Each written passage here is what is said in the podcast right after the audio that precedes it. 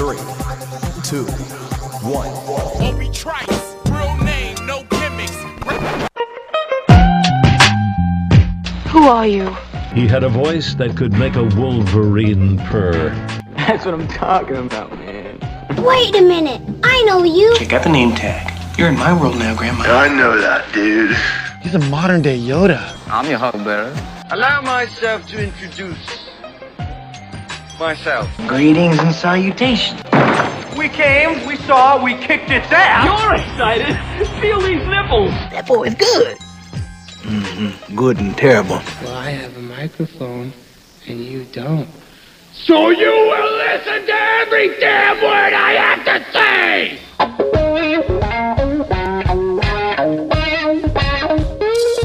This is the Mike Rutherford Show on the Big X. Sportos, motorheads, geek bloods, wastoids, dweebies, they all adore him. They think he's a righteous dude. All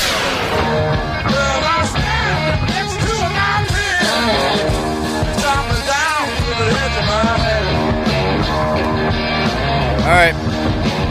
All right. All right. Welcome in, everybody. It is Wednesday, February 8th. This is the Mike Rutherford Show. Coming to you, as always, from the University of Louisville College of Business Studios. Visit business.louisville.edu to see what the U of L College of Business can do for you. We're on the air today from 3 to 6. Normal show here on 1450 AM, 96.1 FM. Streaming all over the land. You know it better as the Big X. Mike Rutherford here with Trevor Kelsey, TK, rocking the Eagles jersey, looking good, feeling not great, hanging in there. How are you, TK? Uh, I mean, can't wait to get this. Can't wait can't, for the next can't, three can't hours. wait for Sunday to get, get this bad taste out of my mouth. What's probably going to be an even worse taste out of my mouth on Saturday, but we may spend the last two hours of today's show just talking Super Bowl. We, we may just move on. I, I was planning on doing it like Thursday, Friday anyway, because my God, are we going to preview the Miami game for on Friday no, for three hours? No, I'm not. I, I, I It'd be a quick preview. No, but fire me. I'm not talking about it. We will talk about the Super Bowl a lot the next two days. We may talk about it a lot today. Here's how I'm going to start today's show. I'm talking about pitchers and catchers reporting before I'm talking about Miami game. I think that all of us are. It's a natural human being thing for, for most of us to be overly critical about ourselves, right?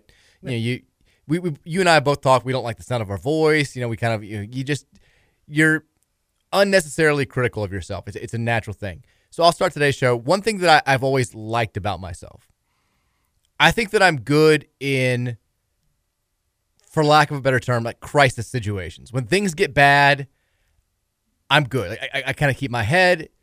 I think I'm good at making the most of the situation by telling like a lighthearted joke.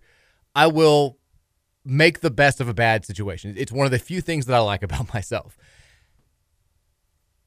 This can apply to sports. Like I, if you've followed me online, on on the website, on radio, on social media for any part of the last God 15 years, you've probably seen like I like to handle things. I, I like to keep it light. There's a time for for levity. There's a time to to talk about things in big picture terms, to get serious. But in the heat of the moment, when things are going poorly, Thank you, I'll talk about it. I'll like to make a little bit of a joke mixed in, right? Yeah, I, I use humor as a, as a defense mechanism. Sure, as well. absolutely. I mean, and we've God knows we've had plenty of practice in recent years. You Oh, know, yeah, I mean, look at me. stripper scandals. Uh, Oh, you know, yeah, that- I'm talk talking more more sports related, but but also in personal lives too. That's that, that's fine. But stripper scandals, football team not performing up to par, Petrino coming back, like all, all this stuff. It, it has required some serious conversations, but also some jokes mixed in to try and keep it light. Last night during the loss to Pitt, which would eventually become a 34 point drubbing, I came to the the realization I'm out of jokes. Like, I'm done. Like th- that defense mechanism is is down. It's been shattered. And I've been doing the best that I can for most of this year to try and uh, if you look, people know where I stand. You, you've read it on the website, you've heard it on the podcast, you've heard it on the radio show, you've heard it wherever. You know how I feel about this. It sucks. It's terrible. It's like the worst thing of all time. There's no defending it in my eyes. It's it has been a miserable, miserable first year under Kenny Payne. As bad as it could possibly, worse than we could have possibly imagined. But I have tried to keep it as light as possible when the situation has called for it. Last night during the game, I was like, I've got nothing. I, I I've got no jokes I- left. I'm with you. I tweeted. This you did. You were so upset that you tweeted. I did like your. Speaking of making jokes, though, I did like your use of the the the the water boy film. Watch. It was, it was the perfect. ball, pick it up. It was perfect for that for that situation. I, I watched it and I laughed. I was like, "That's well done, TK." That's what I wish I could have done last night. I tried the best I could, but I'm just sitting there in the second half, like I can't believe what I'm watching. Like, you'd think that after four months of this, we'd all be conditioned. We'd all be, you know, just. But it, it was a, in every sense of the phrase, for me last night, it was a new low. Not just the fact that we have, you know, in a literal sense, reached a new low. 21 losses for the first time in the history of the program. Still at least eight games to play with the conference tournament, which is just, I mean, we've, we we have a month left of the season. Can we lose? 30, we're going to lose 30 games, aren't we? Can we lose 30? We can't. Mathematically, we cannot. Oh. We can lose 29. We cannot lose unless we take accept an invite to the CBI or the CIT or whichever one of those tournaments is still in existence because we, we're not making the NIT, but, but maybe we They could. didn't seriously invite us at 3 and 29. They might. They- Hey, they might bring a decent. I mean, they- they might do just get some some TV ratings, I guess. if you see the teams that accept invites to that thing, I think we would. If, we were interested, I think we would probably receive an invite. Uh, I don't think there's any, going to be any interest from Kenny Payne and company. So 29 is now the new. don't want to lose that 30, or do we? 29 we don't 29 is the new floor but just the way in which it happened last night you and i if you listened to yesterday's show we didn't try to hide the fact that we thought yes last night was going to be bad No. there was a looming sense of doom i think with people talking about we've been playing better the last couple of weeks and me looking at the schedule and realizing oh maybe that's true but we've also been playing four of the worst teams back to back to back to back that we've seen since we joined the ACC in 2014-15. The first four consecutive games that Louisville basketball has ever played against teams with overall losing records. And the step up in competition isn't a light one, it is a steep one with Pittsburgh, Miami, Virginia, Clemson, Virginia again, at Duke, all on the horizon. And I think you and I were kind of worried like all of the positive talk that's out there about this team's they're showing signs of progress, they're not quitting, they're still playing hard. We worried about how that was going to translate into a much much tougher run on the schedule. And last night the first test was a, a miserable failure from really the first you know, they, they played well for the first segment and a half. From that point Well, forward, that's what they do, though. They, they, they give you they give you do. maybe a segment two, possibly sometimes three. This last night they gave us the first what five minutes of the game, six minutes of the not even that much. I don't think. Yeah, it was about I think the first six minutes, six and a half, seven minutes. Yeah, and then from there on, it was just like, who gives a bleep? I liked They didn't give. Why should I? Eric Crawford's line was, you know, the announcers were talking at the, in the first segment about how, you know, this doesn't look like a, a three and twenty team. And he's like, by the end of the game, they were wondering how they could possibly have won three games. There was one offensive span for like, or UK U of L's offensive possession, which I mean, I'm being, playing very fast and loose with the term offensive possession, but Offended me. I mean, Uh, oh, Uh. uh, the, the announcers. I mean, they were just dead quiet. I don't have anything to say because what, what are you going to say? Withers dribble three steps in, stop, pass to the guy on the perim- pass to Ellis perimeter, three steps dribble in, stop, back out, pass to pass Withers on the perimeter. I mean, it, it was. one of them may or just inside baseball may or may not have sent me a message after the game saying, "I feel so bad for you guys. You don't deserve that product." I mean, that's we're, we're getting petty. And we're poor- getting petty. I also feel I was like, I feel bad It was for from you. Capel, by the way. You can come back. to I was like, I feel bad for you because you're on the call again on Saturday night against Miami. So God love you. bring a, bring a, bring like a, a puzzle book or something. That's that's what I would tell an announcers doing our game. Br- bring like one of those. Bring one. of- What's the uh, the numbers with the the Japanese number book? Sudoku. Yeah, bring one of those. Bring a crossword. Bring something. They weren't even at the game last night. They were doing remotely. They, they, they, they were both Oh, at their were. homes, and I still felt bad for them. I'm like, this this still sucks. I felt bad for Virginia and NC State fans. I did too. They, I'm like, just go to the. They're like, we got to get. They're going to review with like two minutes. I'm like, just just stop it. Teddy was trying to make it bleed as much as possible. He was just the entire game. Yeah, I got Virginia fans tweeting at me like, "Oh my god, get this over with." I'm like, "We agree. We're Yeah. right there with you." Send you the coverage. I, I really, if you can take this off my TV, I don't have because if it's on, I'm going to watch it. God help me, I'm going to I watch know. it. That's, that's that's that's who we are. And I mean, I did flip over to a little bit to the IU Rutgers game to see the kind of how that was ending, and then when I noticed IU had it pulled away, I was like, okay, well, back to this train wreck of a disaster. So Louisville loses by 34. It's the 15th largest uh, margin of defeat in program history. uh, 91 to 57. It's the most points the Cards have given up this year. It's also, I mean, every single game I feel like we're hearing it's the most points they've scored in a half. We heard it from Florida State on uh, on, Saturday. We almost didn't outscore their first half. We finished with almost as many shots that got blocked as we did made shots. We made 16 field goals. We had 13 shots get blocked. We had we finished with 54 points. Uh, 57. 57. They had 47 at halftime. They had 47 at halftime. They also made more three pointers than we made shots. Period. Oh, I knew they, they had at halftime. They had more threes than we did twos. I knew that. Well, they not just twos. They had more Just threes than we had made twos and threes combined. We made 16 shots. We were 16 of 58 from the field, 27.6 percent, which is just incredible. They were Uh, putting walk-ons and they in- made they made 17 threes. Walk-ons were coming with four minutes over four minutes playing the game. We also we made 16 shots, so we were 10 of 27 from three. We were 16 of 58 from the field. I don't know how uh, this is not a math centric show, but if you add that up, that is six of 31 from two point, from shots inside the arc. That's almost impossibly bad. I don't even know if I could miss that twenty that many shots on purpose.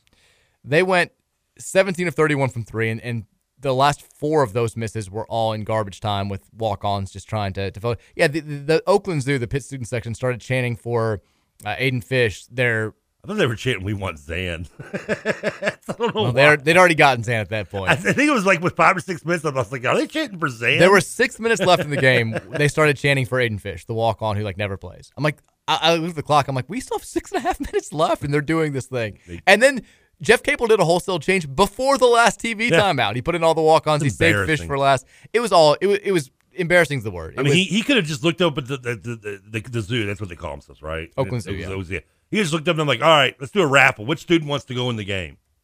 He just scored.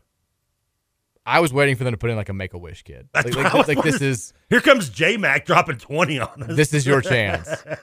Uh, Louisville, yeah, made six two point field goals according to Kelly Dickey. It's just the fourth time in the past seventy five years that Louisville has made fewer than seven two point shots in a game. 75, that's, that takes us back to the 40s again. Back, yeah, well, Let's, I tell you what, when, it, when this Almost. season's all said and done, there's not one record from the 40s that will ever be held again. Pittsburgh, the first team to beat Louisville, making 17 or more three point field goals. It had happened twice before, and we'd won, or three times before, and we'd, yes. we'd won all those games. I didn't see that stat yet, though. One of them was, was the famous uh, West West, Virginia. Virginia. game in the Elite Yeah. Eight. Another one was in one of the million overtime games that we played against uh, Notre Dame back Uh, in 06. And the other was Rutgers. Virginia Tech Oh, Virginia. Oh, what I think I had I was talking IU. back in 2017 because that was at the time where we just didn't lose to Virginia Tech, and and now we do. We still outscored those two, those three teams. Yeah, we won. Yeah, we won those games. Pitt also the first team to beat Louisville twice in a season by 20 points or more since Western Kentucky did it back in 1947-48. Well, screw you, Western. You're one of our three wins. You got no. You can't chest bump now. Yeah, yeah. I'm telling you, we're gonna get every coach fired that we beat. Pastner gone. Yeah. Florida A&M coach probably gone. We- we knew. Stansbury. I don't know how the health concerns factor into all this, but it, if all Us things are equal, can't help. if all things are equal, I feel like he might be gone. So we, we every coach that we beat this year may wind up getting fired. It, it was Including just Kenny. Kenny after the game. You know, Kenny Payne's he, he's talking and he's. It was basically the same thing that, that we've heard. Oh, I know. Times. He he says in the second sentence, "I take full blame," and then spends the rest of the time talking about how the players just don't get his message and all this stuff. And what He's just he's going down the list of, of ways to do it. He tried he tried blaming some players. He tried using the you know the conditioning. He tried using the culture. Now he's he, none of this is working. So now he's going to the to the I'm going to blame myself thing. I mean, here's what here, here's what I don't like about last night's thing because the the points that he he makes are valid, but they also don't explain how we got here. Like last night, he's talking about there was that little skirmish in the second half between Frederico Frederico and Mike James, where you know Fr- Frederico kind of tosses him down. James gets up and gets in his face a little bit, um, he, and he's talking about Kenny Payne is the pit guys were all, you know, they're ready to go. They're all together. They're ready to fight. And, and our guys not ready for that fight. They kind of wilted. They didn't look like they were they're ready. And that's what's wrong with with us. And I was like, okay, I, I get the point that you're trying to make. We're also down 30 at that point. Like having that mentality, like if, we had started an all out brawl with Pitt in that moment and like beating their players up, we're still going to lose the game by 35 points. Yes, but we wouldn't have to sit there for another 45 minutes. We wouldn't have. So maybe was that would have been somewhat really hoping Mike James was taking the swing up just for that fact. just every and this has been something that we've talked about consistently on the show. I feel like we're just doing the same show now over and over and over, but that's it's what be. We wish we didn't have to. I'd love to have a reason not to do it, but one of the common complaints here has been, you know, after these games, after these these record-setting losses, which certainly includes last night, we saw like 17 different records. All you get from Payne are these sort of broad generalities. These, you know, we got to be tougher. We have to understand what playing for Louisville means. I tried to get them ready. I know Pitt's going to be a physical team. I told them they had to get ready for the fight, and they weren't ready for the fight. And none of that really explains how you get beaten as badly as you did. Like, it, it's not just a mentality thing. Like, really break it down. Like, tell us what we didn't do X's and O's wise. Cause, because guess what? They're a team that lit us up from three the first time we played them, and they lit us up from three again because it seemed like guys were just consistently out of position. Tell us how you're going to fix that. Tell us what your plan is for making sure that. I mean, the rest of the season now is like, the time for that argument is, is is a month and a half past. But tell us your plan for making sure that 12 months from now we're not sitting here talking about the same bleep. Like, like let us know how you're going to fix this because all we hear is these guys don't get it. They, they just don't get it. And then we go out and we get our asses kicked again, and then these guys just don't get it. I try to get them. I try to get them right for this game. Then don't play them. You want me to answer it for Kenny? Yes. He- I'm- I'm- thank you for the question, Mr. Rutherford. Here's the thing: it'll be better once I get players in here who know how to do it because I can't teach them how to do it. I don't know how to do it. How am I supposed to show them? I don't know what to tell them. I'm just tell, I'm telling them to roll the ball out there and go out and play offense. I don't know anything. What? uh, Why would I We're know an X and O? offense either. I, I don't have any guys' names with X in it. Who who, who, am I supposed to teach an X and O? Joes and pros. I, I don't know. I, I need we need better. Once we get better players here, people, then that know how to, to play the game that don't need as much coaching and teaching, then we'll be better. Trust me. We're not going to actually beat anybody we're not we're supposed to because I'll get out coached, but we'll we'll be better. And that that's the big fear right now, right? Is that I mean that, that's I mean does getting players who are better No. obvi- obviously it matters in that if we had much much more talent you would not expect this team to have three wins but does it matter enough for us to be nationally relevant and my concern right now is what you just said th- that it doesn't No, I said that. I said this beginning of the year. This was one of the things I was kind of actually. I don't want to say happy that we didn't get a you know a ton of talent in this team because I, obviously I want it. But when we went into this season with the roster we had and what we knew we saw and what we figured we were going to have on the court, that this is a great barometer to see how well an actual coach Kenny Payne is. Because if you go in there and you get him, you know, the 2010 UK team Cal's first year. I mean, how much can you really learn as a coach? I mean, obviously you didn't need that from Cal because you knew who Cal was at that point. But um, the thing is, you're just you're not going to learn anything. I mean, it's you're going. To, I mean, I would like to think that we would have won, you know, ten more games because we had more talent than Lipscomb and, and, and Bellarmine. But then again, we had more talent than those teams already, and we still didn't beat them. Uh, I mean, and I got in a debate with this with TJ last night and, and about the talent level of this team. I, I get this team is not the most talented team, but love of God, Earl Grant is an average coach at best, and he has 11 wins with Boston College. 11, and that includes losses to Maine and New Hampshire. If you can't, t- an average, just barely competent coach should have 10 wins with this team. No doubt. No, there's you can't. You good luck arguing with me about it because I'm not going to listen to it. the talent level you can say both things can be true That we know the talent level isn't where it should be No, it also is not three and at 21. a 3 and 21 No, level getting beat by 30 points on a regular day by day basis. and being in the conversation for being the worst power conference team of all time. No. Like like that's just it, it can't happen. I wonder now, like because the big question for weeks has been what do they do in the offseason with the transfer portal? Like who, who can you bring in? I now am starting to wonder it's gotten so bad and it looks like it's there are no signs that it's going to get better in the, this last month. Can you possibly forget just keeping Kenny Payne? Can you go into next season with this same coaching staff? No. I don't think you can. No, you can't. Because I'm, I'm No. going to tell you right now, and you can believe this or not, but but the word around the ACC, the word around the ACC, and this is coming from multiple people who would know. The chirping is that Louisville is a coaching staff that has some recruiters and no X's and O's guys, So they just and we look like that. what, what what was the old joke on Cal? You just roll the ball out there and play. I mean, is that that this coaching staff is wanting to do? And it doesn't work when you've got this level of talent. No, we're, we're seeing that. no. So I think that you've got to. I, I don't know who's. I'm not. I'm not calling for anybody's head. I do think you need a staff change, and I think you need to go out.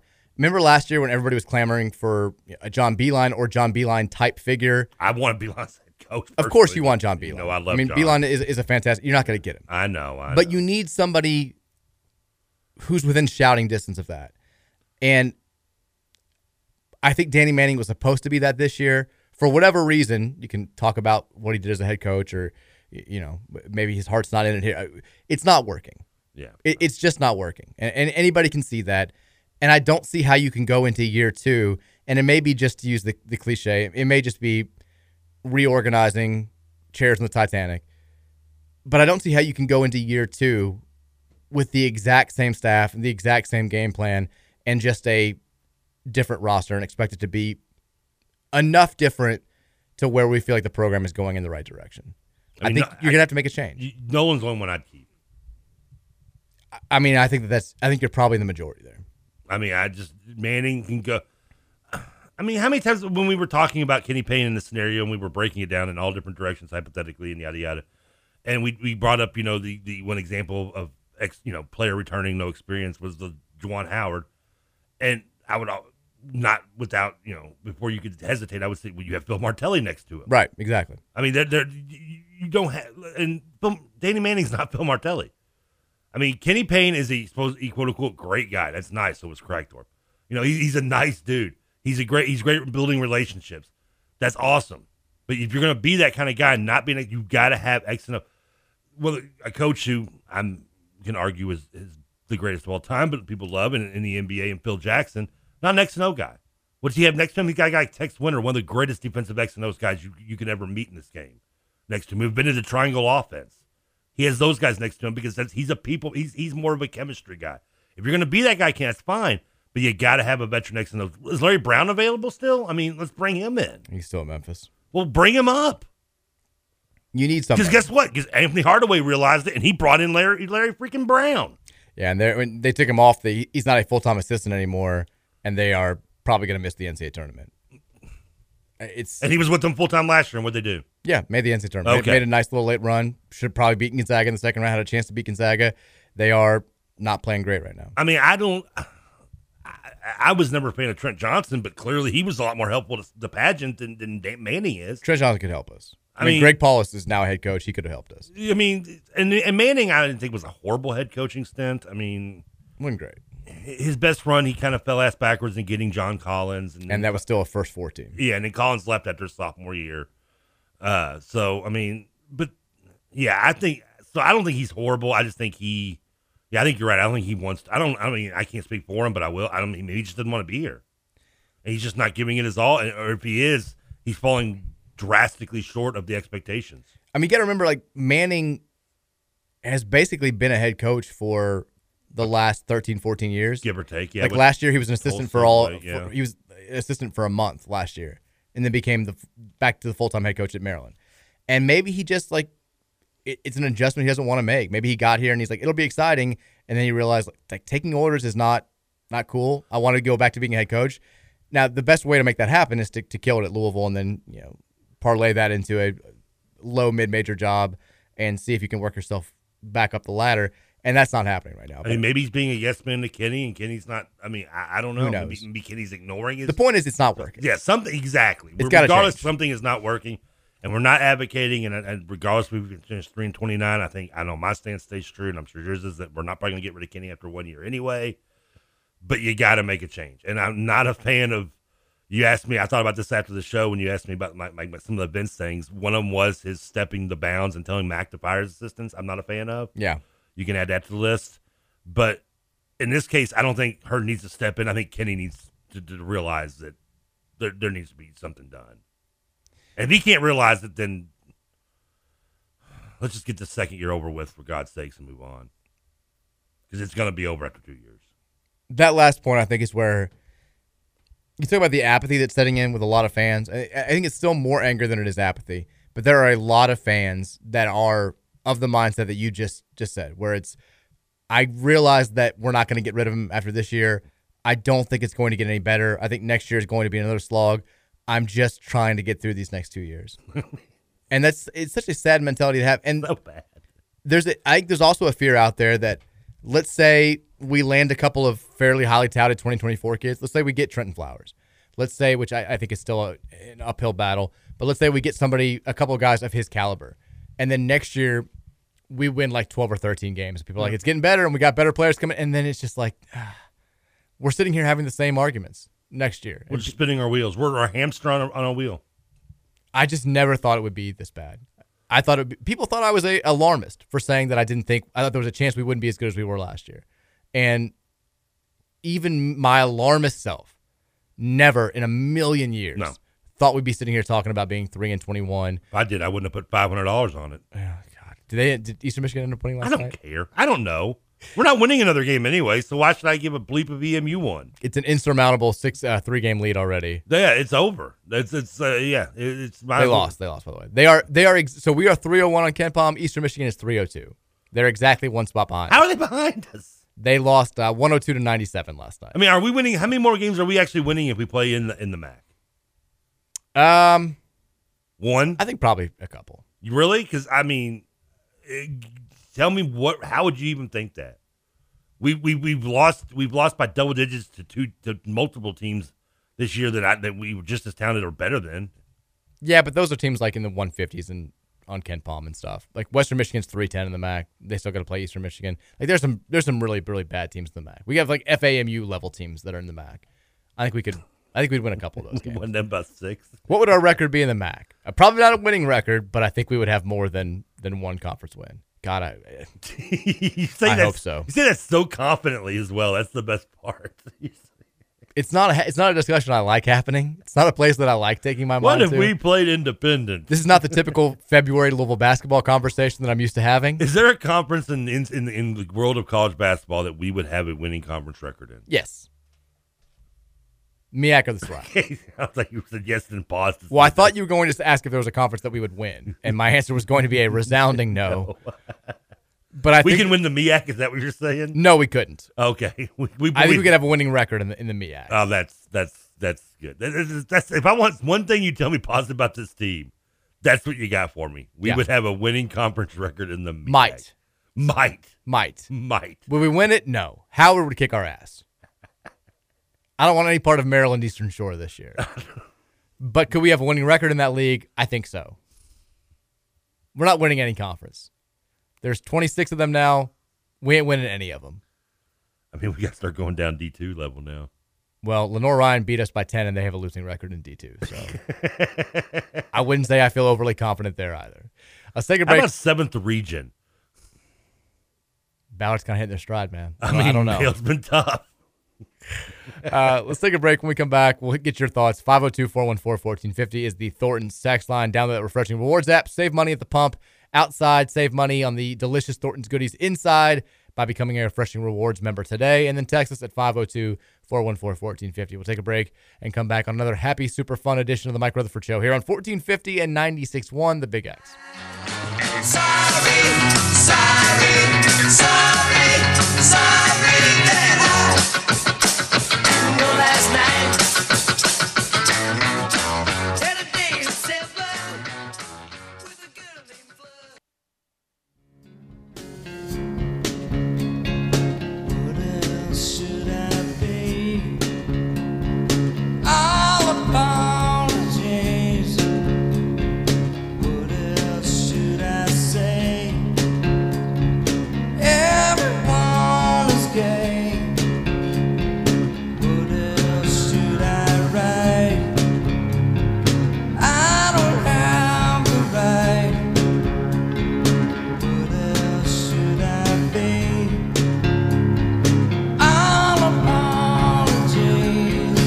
these all songs with apologies the title?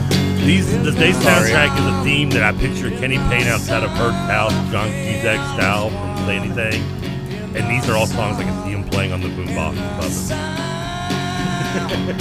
Kenny. Do you want to, before we get to the text line? Oh, I do. I, I, I tell you what, there, there's one positive from last night. Okay, hit me. You ready? You ready to be cheered up slightly? Yes, I am. So I watched the game. Um, after the game, I I, I want to watch UK in Arkansas, but honestly, That was a cheering up moment. I, I watched it too. I mean, but I couldn't go right to it because it almost made me depressed to see actually better basketball being played and what it's like.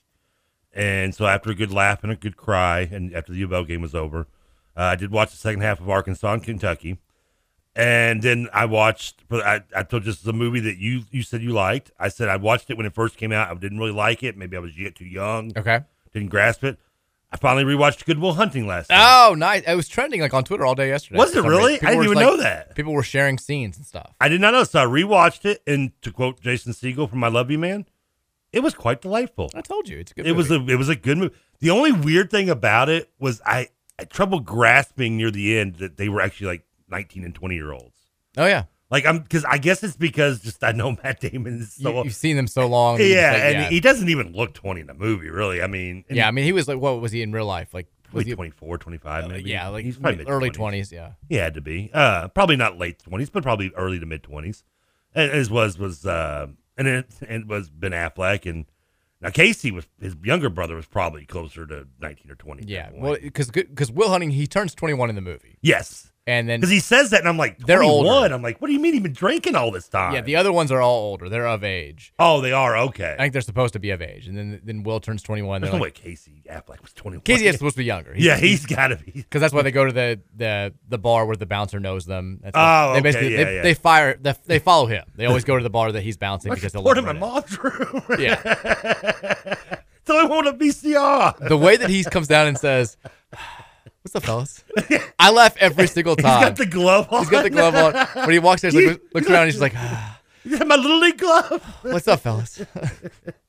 Is that my little league glove? And I did, I did love how it has the guy from. Uh, I didn't even. I, I had completely forgotten that had Cole Hauser in it from uh, Dazed and Confused, Uh huh. Who has just as many lines in this movie as he probably does Not in many. And Confused. Not many. Yeah, he's he's silent for sure. I wonder if Ben Affleck got him the role. He's like, you know what? We just need one other Irish-looking dude in the movie. He's like, He's like, me and Matt, we wrote it. I got it's my a good little car. I got. that's what he says. It's a good car. That's how he says. I can't remember. He has a couple other lines, but that's, sure that's the one that stands He gets out. involved in the fight. He puts his arm around him. He's like, "It's a good car." But yeah, I, I, uh, I it, it cheered me up. It was, it was the best part of my evening. Chuck, I had a double burger. Yeah, that was. Put your sandwich on layaway. you paid me six cents now. and By the end of the week, you can have a bite. It's a yeah, I enjoy it. That, that, that makes me happy. That, that, that you did cheer me up. That's, that's fun. Would you like to before we go to the text line? Would you like to take a run at Chris Simms? I don't know if you've seen the quote that has had him. No, Chris Simms is kind of a tool. Yes, I gr- agree with that. but he has taken a shot at your beloved Jalen Hurts. Uh, Oh, what kind of hot takes he trying to get trending forward by saying? Well, for whatever reason, he's been like apparently all, all over Jalen Hurts all season long. Like, doesn't think he's very good. And his quote today was something like, "He's like, I'm not trying to take away from from Hurts, but with this system with the Philadelphia Eagles, playing quarterback for the Eagles is one of the easiest jobs in the NFL." Basically, just saying you could plug anybody in there and they'd have NF- uh, MVP type numbers this season. I wish Gardner Minshew would could agree to that. exactly. I mean, he did now. Don't get me wrong; he looked solid in the Dallas game to a degree. That And then looked like ass the lose. next week. I mean, look, yeah, the Saints game was not so much the same. No, I mean, it, first of all, it's not even a complex system. It's the same one they pretty much ran, ran in Indianapolis last few years because he was the offensive coordinator under Frank Reich. I mean, it's it's an RPO system. I mean, it's not. If it was so easy to run, then why did we barely win nine games last year against all losing teams? It's a dumb take. Yeah, it's listen, and I listen. I love Jalen Hurts. I'm not saying I'm going to name my give my you know name my dog after him just yet. I want to see if it's more of a one and done. Got burnt on Carson on that one almost, but you know that's. But you can't ban the guy. The guy's 16 and one as a starter this year. Yeah. He's been efficient. He's made the right decisions. He has playmakers around him, but I mean, you have to have to a degree playmakers around you. I mean, Bill Simms just no. Yeah. Or Phil, Chris, well, either one. Because I mean, there's no doubt. Matt. uh, Matt, Chris. I mean, not one of them has ever made a good decision on, on when they open their mouth, have they? Rarely. I mean, we, we talked about the the Baltimore documentary the other day where Phil Simms, you know, and Tony Siragusa thing, and let's not forget Matt's infamous blunt rolling pictures, and Oh yeah. and then Chris Flipped off kids in a national televised high school Yeah. game too. Yeah. I mean, I think Chris's claim to fame is, I guess, what did he he played with a ruptured ruptured spleen or something? Isn't that what it was? His claim to fame is that he got started over Major Applewhite, and every Texas fan hated it so Yeah. much. and then Applewhite started the Holiday Bowl and set all sorts of passing records. As I had as, as someone who knows a Texas fan, whose fantasy team for years was named the Major Applewhites, I can confirm. Oh, they, hate, all Chris, hate Simms. Chris Simms. Yeah, I mean, he yeah he put up three points in that big game against Oklahoma and gave up the only touchdown when he got sacked by, By Roy Roy Williams, Yeah. yeah. the picture was on Sports Illustrated. oh yeah, I still remember watching that game. All right, let's go to the text line because we have to. 502-414-1450 is the Oh. Thornton's text line. What do you got? A more positive. I have received uh, multiple uh, Venmos la- over the lessons last night. and I look at you, Trevor da- uh, Dash Kelsey on Yeah. I'm- supporting his Super Bowl venture. People people look like they at least want to cover my hotel costs for a night or Look two. at you. That's very nice. Yeah, so I, pre- I, I, yeah, I appreciate it. You don't you don't have to do that, and I appreciate that. Thanks to everybody. And the ticket update, we're at thirty six hundred right now. oh, that's it's going down. It's mo- it's moving. closer and closer to three. It's moving. Okay. All right, Texas says, cool with progress. "Has there ever been a college basketball or football coach canned after one year?" Well, yeah. yeah, Howard Schnellenberger at Oklahoma. Yeah, that's right. Pageant technically at Louisville. It. I mean, it, it's a super rare thing for a guy to get fired after one year in a major program without any sort of off the court, off the field issue fueling that. like Kelvin Sampson. Yeah, but it's it has happened before. Yeah, it's not. It's yeah. Most of the time, though, you're going to get at least two years, i.e., Billy Gillispie at UK. It was particularly not just because of patience, but also any contract probably written from major level to the small schools usually have large buyouts that go down tremendously after one year. It's like a, they're like a Yeah, new, exactly. It's like a new car. Like it loses like sixty percent of its value when it drives off the lot.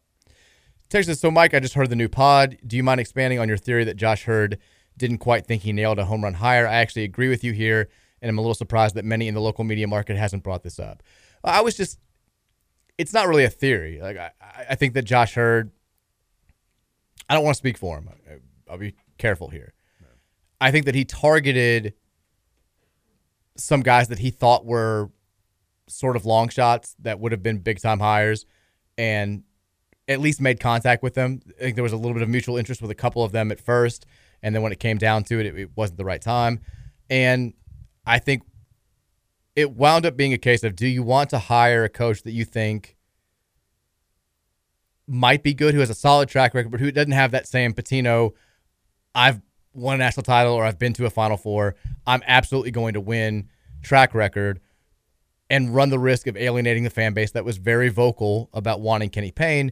Or do you give them and the big time donors who, I mean, I, I'm not breaking news here when I say that the a lot of people with a lot of money around the program pushed very hard for Kenny Payne. Mm-hmm. That's, you know, talk to who you want to, that's a fact. If Heird hires somebody else, keep in mind, he is, he, he's not even the, the full time athletic director at this point in time. He's the interim if he doesn't give the people what they want, like, how does that play? I, I do think that there was a little bit of pressure that maybe he would not have had had he been, say, five, six years into the job. But the good news for Josh is if his heart really wasn't in the Kenny Payne ha- eh, eh, hire, and I'm not 100% sure that it, that it, it wasn't, I'm not, I'm not saying this, but if you do have to wind up firing Payne after next season or after two seasons from now, you can go after who you really want to go after. Like you, you kind of have, you've got more free reign than you did. It's your job. You've been the full time athletic director for a couple of years now. I think you can get people interested in the job who maybe balked a little bit because of the climate within the program at the time and because of the NCAA stuff. You should be able to go out there and go get a top tier coach if that situation does arise.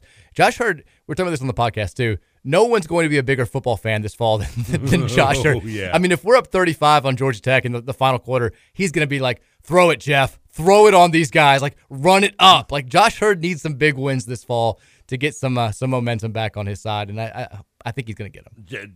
Don't worry, Josh. Jeff's got your back, buddy. Bra- Brohm always got your back. Let me. Let's just.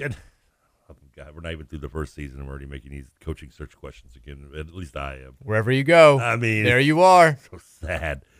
I mean, we really should not be talking about this. Does Nate Oats' new contract Well, no, he- really? He, that, that's the here. That's, that's what I'm gonna say. How big of a name splash does it have to be if Payne is gone after one or two years? Like, for, for example, I've got a follow up question for you. okay, Who are the big splashy hires that are even out there anymore? You don't have those names question. out there anymore. Like, I mean- the ones that are the biggest names in college basketball are guys who just aren't going anywhere, who are lifers, who are old. Like Calipari, you're not getting him. Anybody? Bill Self, you're not getting him. Jay Wright's off. You're not getting him. Mark Few's never going to leave Gonzaga. The only guys that are out there now, everybody has the same two Musselman and Oats. Everybody has the same Yeah. two. And you're not getting Nate Oats immediately. In the next two years, you're not getting Nate Oats because of that contract. You can get Musselman. You're going to have to pay a million dollars more than Arkansas is going to pay him per year. You're going to have to do that. Who outside of them, like who's out there? Like, Like, Mick Cronin, people like were you were uh, upset about the, the idea of I'm Mick not, Cronin and I here. still am not a huge Mick Cronin fan. I mean, I, would would I be happy with Mick Cronin right now? Yeah, because I know he'd be better.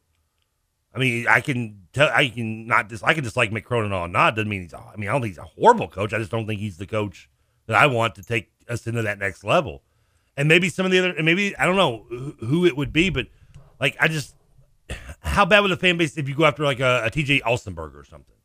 Like you going He'd be a name for sure. which I would I would have not hated at all. No. But like I'm just saying, like that that's a name. You know, you go and get Iowa State's coach, or you know, thankfully they do it this time instead of instead of Larry Stacey. You know, let's let you know you go and get I, I don't know just uh, another coach in that kind of level, mid to level Power Five, and another conference. Like I just wonder how much backlash you're going to get from the fan base without a name that isn't just doesn't make your tights your pants get tight. The answer is this. The answer is significantly less than you would have gotten in March of 2022, right? Probably. Because think about how many times we heard the argument too. When when I was saying, I don't know, like like, you know, I've got reservations about Kenny Payne. The counter was always, well, we tried it with the proven guy with the track record with Chris Mack, and look how that turned out, right? Everybody was saying that. And I don't think that you can use one instance like that as this overarching, you know, reason to just go and, and hire a coach who's more of a recruiter, known as more of a recruiter who's never been a head coach before. But that's what we did. And now I think if you try it and it fails, you have a little bit more leeway i- i- if you're Josh. Now you have to nail the hire because if you fail again, then then people are at your throat. Oh, but if yeah, you yeah. wanted to hire T.J. Otzelberger or Jerome Tang, maybe out of Kansas State. God, I mean, that would yeah, that, that seems like a, a, a good one that would be out there. If you want to get a name that maybe would not have moved the needle in 2022, and you're doing this in 2024 or 2025, people are probably going to be a little bit more willing to listen at that point in time. Especially when I mean, if we're doing this, we're going to to be in a low point. and you want a coach who's taken a program at a low point and turned them around relatively quickly. Both those guys that you just mentioned have, have done what we were hoping Kenny Payne would be able to do this year, or, or are still kind of hoping that he's able to do next year. But outside of that, like there's not the Pitino hire, and this was the, the same thing was true when we hired Mack. There's not a Pitino out there besides Pitino himself, I guess. But there's not a guy that's that has won a national title or that's been to multiple Final Fours that you know beyond the shadow of a doubt is going to come in here and win. You just don't. There's not that guy. That Max seemed like as close as there was to that. In Maybe short of me. short of trying to snatch Billy Donovan out of the NBA or something. I guess maybe. which or- yeah, that, I mean that's still kind of a pipe dream. I don't, he's never coming back to college. I I, don't wouldn't think. expect him either. But like the other guy, like Matt Painter, if he wins a national title, or or doesn't, he's not going to leave Purdue. I don't. I don't. Tony Bennett's not leaving Virginia. I don't. Well, yeah, I guess I wouldn't think so. Scott Drew, I think, is still out there. I think Scott Drew is still in play. I yeah, do. the problem with Drew is that he's he matches what they love to do at Baylor. The culture's perfect I there. know, yeah. But if he wanted a different challenge late in his life, the maybe they cult was the best part of it. I think that that's there's something to that. Like McDermott's never leaving Creighton. like, could you get Tommy Lloyd out of Arizona? Maybe.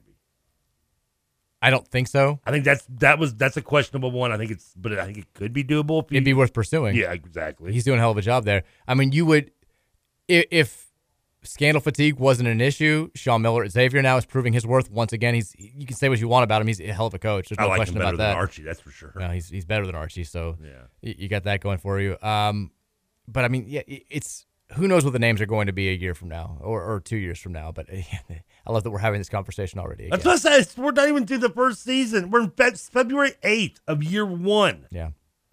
Texture says, think about this, guys. As bad as it's been, we have the toughest part of our schedule coming up and another whole year of this coming. I mean, I told you this a few weeks ago. Like, like, look at the schedule. I mean, Every game, and I do kind of wonder because it's easier to to slog through this when the team is showing you some signs of, progress and they're only losing by eight to ten points against quality opponents, or they're you know playing bad teams. And but like I don't think that what we saw last night is going to be an, a, a one off for the rest of the schedule. There are going to be some some two hour games that are horror shows in this next month.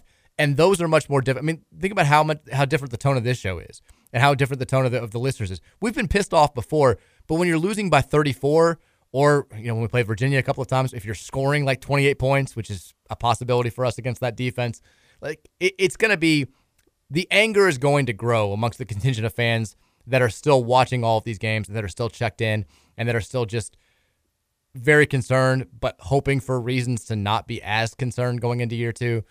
This month is going to be, it's going to be tough. Mean, we're going to go down to Miami. They're going to do to us what's probably only legal in Texas. Saturday could be bad. Virginia's going to do do to us just just unspeakable things. And like I said yesterday, I wonder if this stretch just breaks this team a little bit, and if you do start to see them not not fighting and, and not showing up and not playing from the jump, which say what you want, like they've at least they've come out and they tried in the opening. They they have stretches where they seem to play hard and they seem to be engaged, and then they kind of have a bad run and they hang their heads a little bit. I wonder if this stretch just takes them out of the, it takes this out of them because then you got Clemson and Duke, and, and it's just and Clemson's. I mean, are they is are they heads and shoulders more talented than Louisville? No, they probably they are more talented, but Brownell's twice the coach that Kenny Payne is.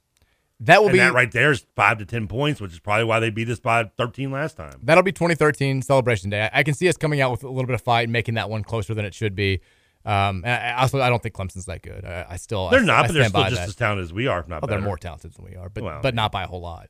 Um, but they're But then you added you added add ten more points for the fact that their coach is better than ours. you do at this point. The only exception would be Pastner, who it may still be a better coach than Payne, probably is. Thank God we play them again. But he's just given up on, and they they both have given up. So we, we get we get that lucky bump. I mean, is there a coach in the ACC that that's better that not better than Kenny Payne? It's still. I mean, we haven't even been through his first season. I don't have- I've But seen- I've so seen- far, No, you don't see one. no, not a one. I don't want to jump to conclusions, but Oh, I'll jump. we're jumping to conclusions. I'm jumping. You you can get the board out. Get what was his name in Office Space? The jump to conclusions. Jump to guy? conclusions, Matt. Yeah, bring it out. Texas Mike, I'm so sorry. I'm sorry that you are going to have to spend all next season talking about an equally as bad team and coaching staff. Thank you for that. I do like the apology text that I get from people, the the the, or the, the sympathy text that I get from people that are like that cover college basketball or that cheer for different teams. Oh, yeah. Like my aunt from Florida who I can never talk to. She's, she's like texting me through my mom. She's like, "Tell Michael I'm so sorry." She's like, I, "I just turned it on. I was hoping for the best." You, And got people come to you like giving you the head nod, like, "Are you okay?" yeah, it- Uh, like I just got divorced or something. It's I like mean- your dog just died. yeah. You're, you're walking the dog outside, and like people, are, strangers are stopping you, and they're like, "How you holding up, man?" You all right? You okay? Are, are you okay? Pretty bad. There are good days and there are bad days. I'm like, "Oh, are you talking about me being sick, or are you talking about my fandom?" They're like, your fandom. Do you need You're sick. Do you need anything? Can, can, I, can, I, can I get you something? Section says, "Are Curry and Ellis eligible to return next year? And if they do, do you expect them back?" There's still confusion about this somehow.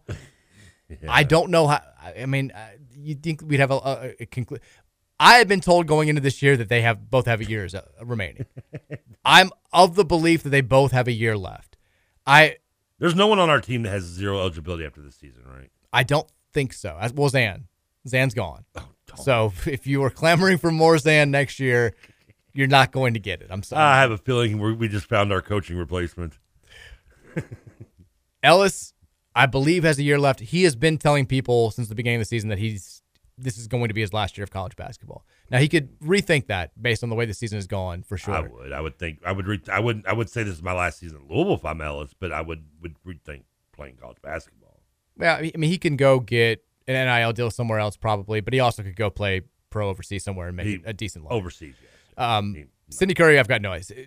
Nobody that I know communicates with Sydney Curry. I've got no clue where his head is, but he, again, I think can come back. And, and I, you know, Greer looked for clarification on this too, and he was like, he's like, the word I got was they're pretty sure they can come back. I'm like, uh, how do we not know? Like, how, how does this work? But I believe that they're both eligible to come back for one more season. Do you think they're keeping it to themselves so they can just like claim that they have no eligibility left, so they don't have to come back? I mean, does the NCAA even care at this point? They're probably just like, they're probably, yeah, sure, go ahead, go play wherever you want.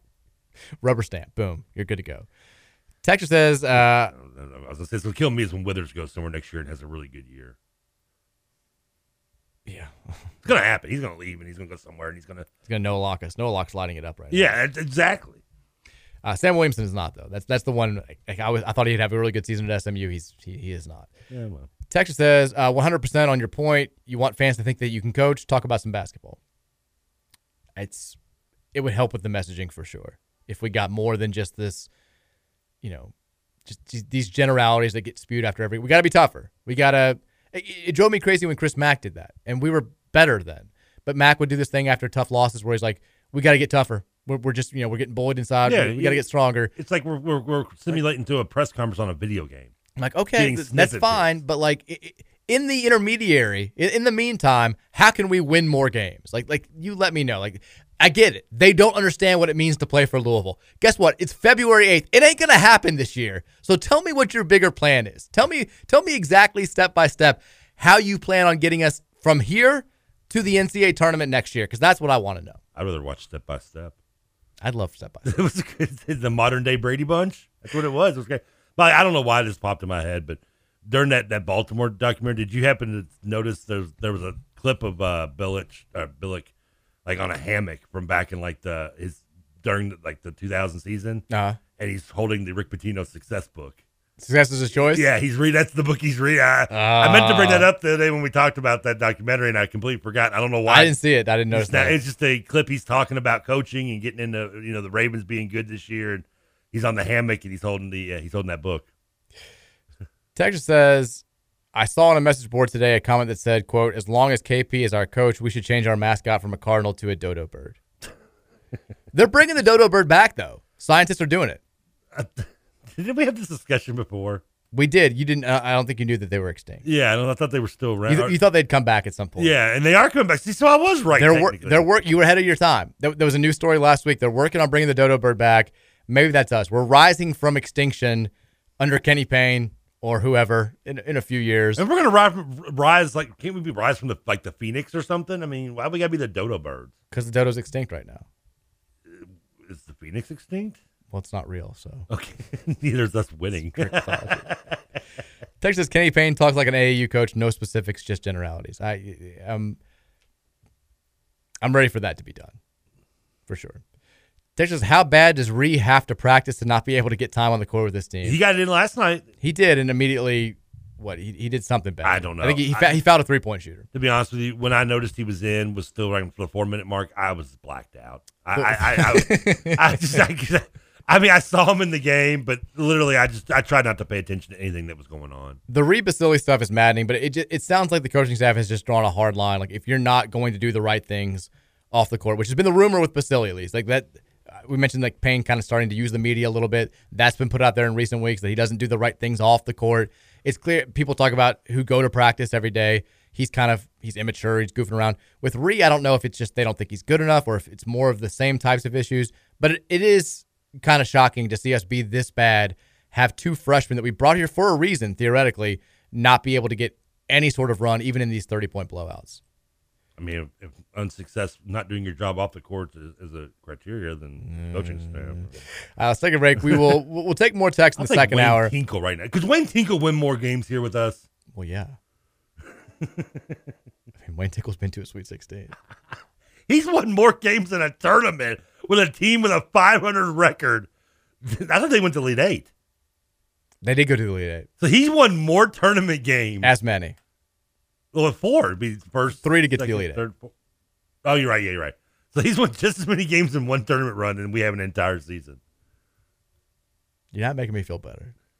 Let's take a break. We'll try to mix in a couple of other topics in the second hour so this doesn't get stale. But we will look. It's it's the day after a bad game. We want to let you air it out. This is your show too. We'll get back to your thoughts on the text line at 502-414-1450 and sprinkle in some some tidbits here and there to try and keep our sanity. It's the Mike Rutherford Show. Hour number two on the way next here on 1450 The Big X. Everybody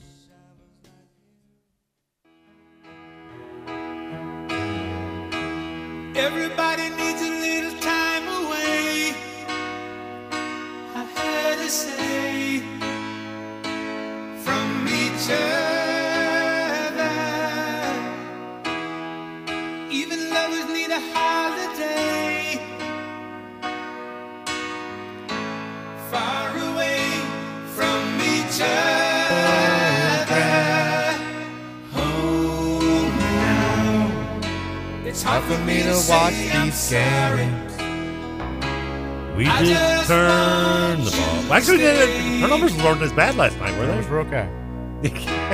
After all that we've been through, I will make it up to you. Can you you. picture Kenny with the, the bamboo I right now? promise to. It's like recruiting somewhere. After all that's been said, Karan Davis just like waiting in the wings. Singing background.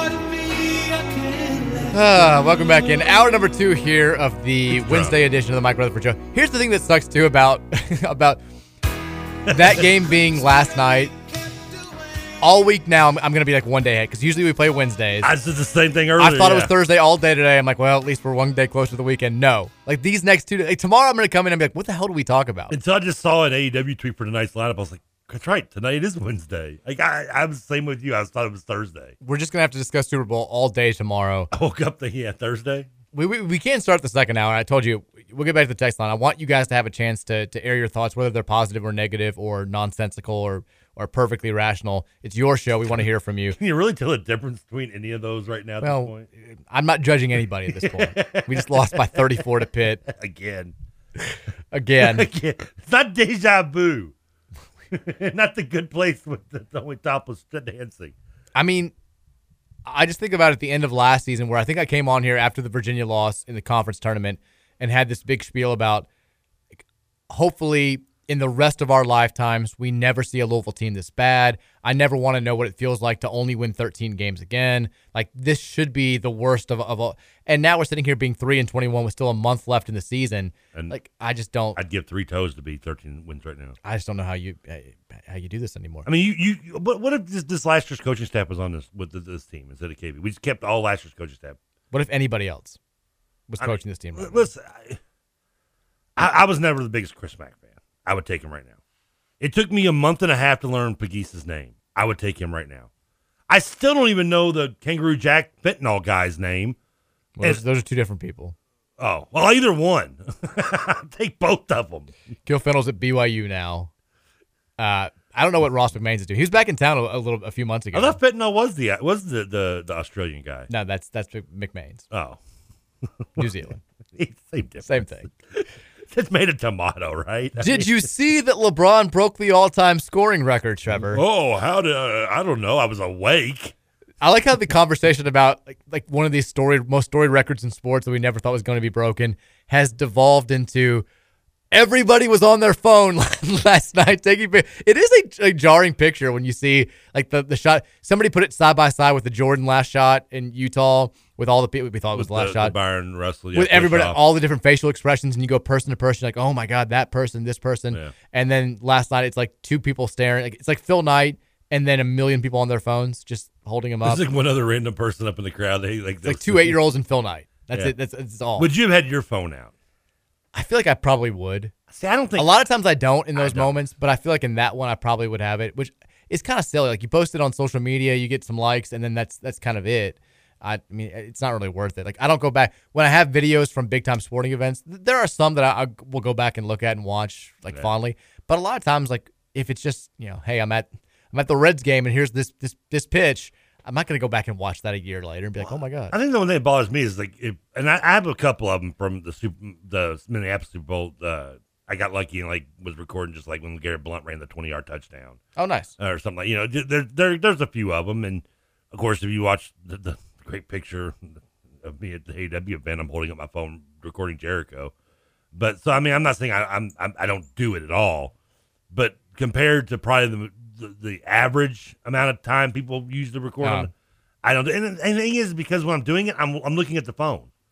And why why would I? I'm here to I paid this money to watch this game. Why would I want to watch it through my phone? I can do that when I get home. It's like people who film the, the childbirth. They're like, I'll, I'll never forget this. I'm like, well, you also aren't really seeing it with your own eyes as it happens. I don't. What are you doing to forget your childbirth? Which yeah, different strokes for different folks. I Whatever. mean, maybe maybe the missus is so hopped up you're recording it for her possibly. and also now, like the nurses will, they'll, they'll help you. They'll take all the pictures you want. Like, Yeah. they'll take your camera. Yeah, give me an intern. I'm talking more about back in the day. You would have people who would have like those big shoulder camcorders. Oh, I they're remember. like filming the whole thing. I'm like, what are you doing? Like, they take it off. that, that would be But- the birth of my cousin Olivia.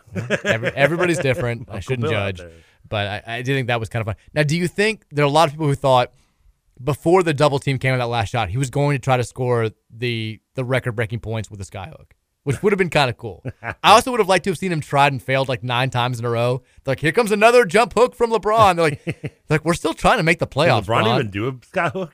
Oh, I mean, I, I think people thought that he was going to try. Yeah, I mean, I, in typical LeBron fashion, it would have been more fitting to either a been a forced three pointer or free throw, or, or a free throw. Yeah.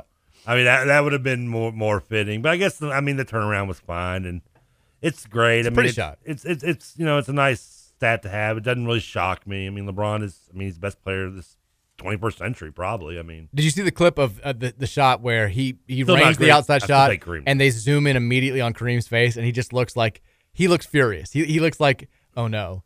Like it- it's a funny shot. I, I also like people explain they're like it's not he's not worried about the record. He's just an old guy who's up past 10 p.m. Like th- th- th- this is how your Yeah. face always looks when you're that age. I'm like Kareem's getting up there. now I also I had to go back and unearth the old, you know, like 17 different colleges claim that LeBron would have gone there. Yeah, I think Ohio, well, there's Duke, Ohio State, Kentucky, Louisville, Akron. Akron. Uh, yeah, I mean, I, I know, I remember, I remember the list. But I went back and fought, found the the little snippet from the Courier Journal, which said, "This is from 2004." While New York City point guard Sebastian Telfair ugh, committed to the University of Louisville, his good friend Cleveland Cavaliers rookie sensation LeBron James said, "quote I think he made a good choice. I would have gone to Louisville, but something else came up." I mean, and then Rick Pitino launches into a story where he talks about I'm watching this guy, like, oh my gosh, he's something, he's something. And then the guy next to me says, Yep, that's my son. And I got up and walked away. That's why everyone was looking at me strange, which again has to be either a misremembered story or just totally made up because LeBron's never met his dad, like never had a relationship with his dad. So Pitino always told the story where like I was actually sitting next to LeBron's dad, and we all were like, "Oh, that's cool." And the reality was, there's no way it was LeBron's dad. you know, Pitino could have met him. Maybe LeBron hasn't. Maybe, maybe so. Maybe he just felt all more open with Rick. Pitino. Yeah, I mean- he was watching in the shadows, but it was just a classic Rick story. But there it is, LeBron, the quote firsthand saying, if he'd gone to college, he would have gone to Louisville. I've always known it. We would have won. It's almost like we set the scoring record last night. Forget about going three and twenty-one. Forget about that record. We basically set the NBA scoring record last night. Yeah, pretty much. Hang his jersey up there in the rafters. Put him next to Russ. I mean, was Oh crap! I'm not you want to pick that up? No, it's fine. Uh, the the so I, I listen. The NBA scoring record was not like the the Mount Rushmore. I mean, it was No. probably not going to get broke again. Like, what would be a record that you would think would be just you'll we'll never see not in our lifetime, maybe even grandchildren, your great grandkids' lifetime, we'll never see a record broken. I've got two. They're There's both- two and right in my mind already. They're both baseball. So are mine. DiMaggio hit streak and 400. No one's gonna hit. No one's gonna Really? hit Nobody 400. 400? No one's come close. I would go with Ripken streak.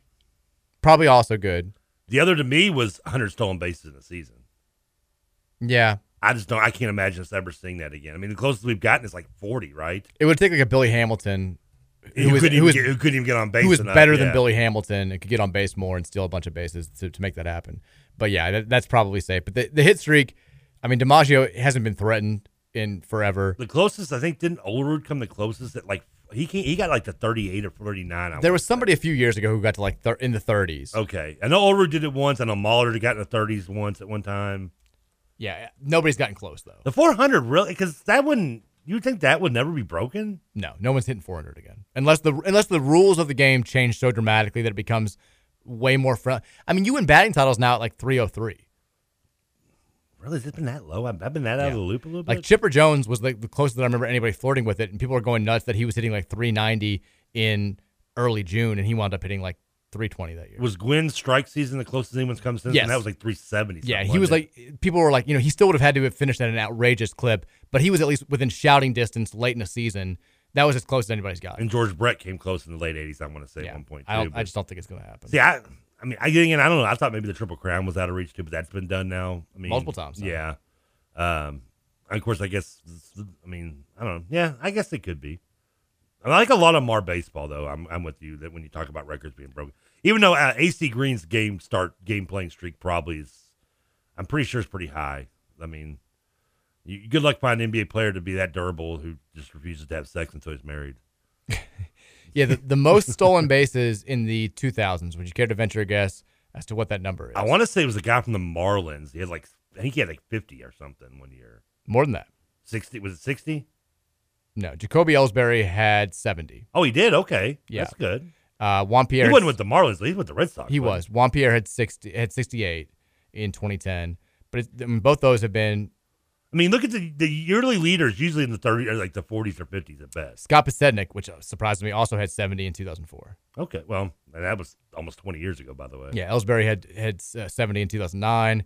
Juan Pierre had 68 in 2010. So it's been a, it's been a while since we've even had anybody up there. Yeah, the last hundred was was Coleman in '87 or '88. It's been a long time. Yeah, it's been a long, long time. Yeah, a lot of these stolen base records you're looking at, they're all like 1800s. like the all-time leader, Hugh Nicol, score. Uh, was, uh, Oh, stole- the all-time record is Rickey Henderson. Well, it's Hugh Nicol score st- stole 138 in 1887.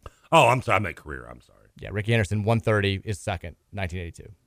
That was with the Yankees at the time, I believe, or maybe it was with the A's. I can't And that's remember. and, uh, uh, He switched back and forth like three times in the '80s, so I forget. For a second there, I was like, "Oh my God, Billy Hamilton stole did actually did do it." And then I looked up and like, That's "Oh, minor league, It's, no, it's Billy Hamilton in 1889 stole 111 bases and stole 111 in 1891 as well. So now Hamilton does own the minor league record. I Yeah, he stole I like a- think he did 100 in the minors. he averaged like a steal and, and, and like 1.8 steals per game or something. I was so excited because I, I know you were as a Reds fan, but Oh, I, was very pumped. because I won. I thought he could actually break that record because I've been saying the stolen base record for so long, He along with hit. Ripken. I just I was like, get him on base, get him on base. I want to see that. I want to see it happen. Yeah, he's good enough defensively. He just just could not Couldn't hit. hit, yeah. Could not hit. All right, let's go back to the text line 502-414-1450. We did the best we could. We're now going back to the You know what I'm talking about? Let's let's debate it. Is LeBron the goat? I got asked that on a phone call. Did you really? recently? And I was like, Was it someone also trying to tell you that your insurance was coming up on your? it was like a an audition for something that I didn't even really like know was going on, and I was like, I'm not doing this. I don't. I was like, this is this is bottom of the barrel. not. Come on, Fox has spent the last eight hours debating it with Skipping. Texture says, please let Trevor know about my five hundred dollar off. What is this offer? Texture Huh? I will send Trevor five hundred bucks to his Venmo if he changes his diet and puts reports out there for us to see and keep up with him becoming more healthy. I'll let him know about my five hundred dollars offer on previous text. Mike, you're the best. There you go. There's an offer. Well, th- I mean, that, you, we, like, like the last five hundred dollar bet I made, we need let me get some criteria down here. What would one consider healthy? I think he just wants to see you try. I mean, I'm trying a little bit. You're already trying now. I mean, you're a little bit of a wake up call last week. You're drinking Yeah. the juice. You're you're having more fruit. Yeah, haven't had any really fruit. I got uh, I had a hot brown last night for dinner. Has tomatoes on it, but I picked them off. That's fine. I wouldn't say hot browns. So We talking about it's got like it's bread, cheese, it's got bacon. It covers like most of the food groups, right? I have a family member who had a recent health thing. They're like, you have to have some some protein in your breakfast. You have to have some protein, and they said, I do. There's protein in this giant Reese's cup that I eat for breakfast every morning, and I was like, hmm. Okay, I'm the same guy who tried to give up fast food, fried food for Lent, and didn't realize that that, that for some reason until it was pointed out to me, back to back Fridays of eating filet o fishes. This, that is, Technically, that is yeah. It's right. I thought I was being good. I want to say good Catholic, but I'm not Catholic. But being a good uh, practicing Catholic by getting fish on Fridays. But I didn't think. Well, you were. I didn't Technically, you just weren't giving up fried food. I thought I meant to. I didn't. Literally, I, I would have done it if it occurred to me. It just didn't occur to me. Texas says the only players that I'd like to come back next year will be Mike James, Kamari Lands, and Okorafor. Besides Okorafor and his unique situation, I'm not confident. James and Lands don't hit the portal. Uh, why would anyone stay? Horrible coaching, and who wants zero chance of playing in the tournament? Hopefully, the rest of the current roster all hit the portal and shine on their new D2 teams next year. Wow, they're not going to be D two. Withers is they're they're they're. I guarantee there's a there are several schools that would love to have Withers or even add Curry or Ellis. There's a world where Jae'Lyn Withers goes somewhere else and has a good season next Yeah. year. I think that's true. Whether he's uh, what kind of role he's in, he just needs better coaching. I mean, I, I don't trainer. I would like to think would come back. I'd hope. Um, I'm on board with the Okorafor. I mean, say what you will. Like, he's he's very clearly raw. I I know he hit the Oh, three yeah. last night, but he he'll make some plays where you're like, he, he- offensively, he's just kind of he still has a little bit of you know newborn deer in him, where his just limbs kind of flailing everywhere a little bit. But my God, he plays hard. I mean, he blocked what six shots last night. He's did- all over the don't even know place. Stats. I, I, I haven't even looked at a box score. I don't even want to look at the box score. I, I would play him 40 minutes or until he fouls out, which is probably like 17 minutes because he, Yeah, he fouls a lot. he does. But I would play him every second you can because he just he plays hard as hell, which is all that we want to see. I, I've seen the clips that have been flying around. People have been breaking down. Mark Ennis did a good job. I think uh, Tyler Griever from HAS broke down some clips as well. A few other users out there. Just clips clips from last night's game of us just just not hustling at all. Like th- there's one where Sydney Curry, his man comes down with a rebound, throws an outlet pass. His man is sprinting down the floor. Curry's sort of three quarters jogging, and his man gets an alley oop for a dunk. That that's one of those things. All you have to do is run as hard as you can, and you prevent two points. And of course, the I mean the El Ellis Nike Sibande play has been like that's really all you had to see from last night's game. We, we let a dude have enough room to attempt a tomahawk dunk. No, it was a 360. It wasn't a three. He didn't. He tried to, he tried to 360. He tried to that's- wi- that's- a windmill 360 is I'm sorry, windmill. yeah, windmill. yeah. Uh, we, Yeah. we both were right. Yeah, He tr- windmill. yeah, windmill is right. That, that's the right term. I'm sorry. He tried to windmill it, which I mean, look, you've got to be way behind to allow a guy to you. You can't windmill. You can't do in rhythm. No, he, he had to like stop, go off both feet, get up there, and like we made him comfortable enough that he could attempt it. And then even when he misses, they get the rebound. He runs out to the three point line. He hits a three. And I, I like that Kenny Payne like calls timeout and gets into LLs, but then he puts him right back in the game. Like well, the thing is, he, he, misses a win by himself, misses a windmill dunk. His teammate grabs the rebound, gives it to him to shoot three, and the entire time we still have only two guys down. We've got nobody else on that side. Only of the two guys are Yeah. down there, and that entire time It happens that, all the which means time. that means three players are standing from half court and back. I mean, that's the case. It happens. Put, put me in the game. the time, and I will never. I've never seen a team this bad. People always talk about how defensive three point statistics. A lot of it is just kind of kind of luck. That assumes that you're playing halfway decent defense. Like we have, I've made this point before. Every 35% three point shooter in college basketball is like a 55 to 60% three point shooter if you leave them wide open. Like go to go to a pregame shoot around. These dudes are all if you leave them wide open and they're just kind of screwing around and there's nobody in their face, and they've got a clear look at the basket and they've got time to, you know, change their clothes, take a shower, put new clothes back on, and still shoot a wide open three, like they're probably going to make it. And that's the way that we play defense. It doesn't matter if it's a good shooting team or a bad shooting team, we just don't guard.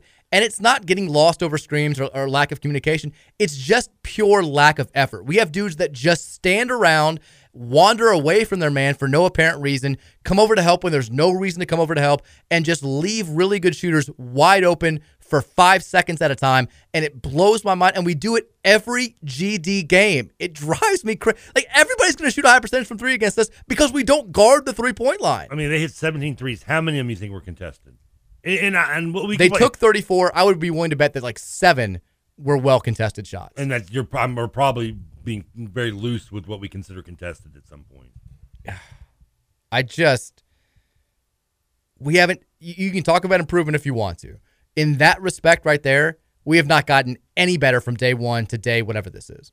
It's outrageous. Texas, what player, portal or high school looks at U of L and the staff and says they can make me a better player? None. You have to hope that they look at this, that they're not looking at it from that lens, and that they're saying, I can make this program better. Like I, I can be part of the reason. It's a proud fan base. The, the, they're playing games against Duke and Carolina and Kentucky. They're on national TV. I can go in there and I can turn this thing around. That's what you have to hope because I do think that there's, yeah, th- there has to be I mean, there's six. There's 12 other schools in the big in the ACC. They can you can say the same thing about. I mean, look at well, that plays Duke, North Carolina, and maybe Kentucky on that. yeah, but but they're not Louisville. Like they don't have our arena. They don't have our fans. They don't have our prestige, if you want to call it that. Like we've we still have a leg up on programs like Clemson and BC and whoever else, even Pitt and, and, and those schools. Mm. you know, you know, stop that Syracuse. well, I mean, Syracuse still gets recruits. They just they, they've got a 105 year old head coach. Who I'd take right now. I mean, come on, stop putting me in this position. I what worries you though is that's not who you're competing against for some of these recruits. For some of these guys that we thought Kenny Payne was going to be able to snap his fingers and get, like you look at Trenton Flowers and his quotes about that I read yesterday from the rival story about the, the schools that are recruiting him the hardest and the schools that he's considering the most. And his his quotes about Louisville are, you know, they're not having a good year, but I, I like the coaching staff. It's a prestigious program. I can be part of the rebuild there. And then his his pitch from Nate Oats at, at Alabama is, look, we're we we're number two in the country. We haven't lost a game in the SEC. We've had three 11 0 starts in the SEC in the history of our program. Two of them have come under me the last two years. We're number two. We've never been this, this highly ranked. We're competing for national titles. Oh, and by the way, we took a freshman who was not like on anybody's number one list, was not the number one player according to anybody in this class, and we've made him the best freshman in college basketball. And he's going to be a top 10 draft pick, and he may win a national ch- title in his only season in college. Do you want that to be you next year? Come to Alabama. Like that's the pitch. And that's tough to compete against because that's a far sexier option than going to Louisville and being part of a rebuild where people are saying if they win 13, 14 games next year, that's good enough. Like that's not you don't want to spend your one year in college doing that, being a part of that. You want to go win a title. If you've got to be somewhere for five months before you become a millionaire, why not win a national title in, in, in the in the process? And you can say what you want. I mean, the only guys you're going to get the the, darn- the, the, the under that criteria that, that get some nil money are Emoni Bates guys. Yeah. And he, apparently Kenny doesn't want that. So I mean, you can say what you want about. I understand that the NBA outweighs whatever is interesting about these kids in college basketball. For the most part, they still do care about March Madness. You talk to any recruit, almost all of them say, "I want to be a part of March Madness," and it doesn't seem like a given that you're going to be a part of it if you go to Louisville next year. And that's where things get tough. But that's where Kenny Payne was supposed to shine. It was not an easy situation to walk into and recruit. And we took him, a guy with no head coaching experience, because we still were told that he could get players under these circumstances. And maybe he can. It just has not happened yet. Texture says, Do we want to try to keep Nolan Smith if Payne is fired? He's good with recruits, right? And then says, Well, Trevor just read my mind about Nolan. That's scary.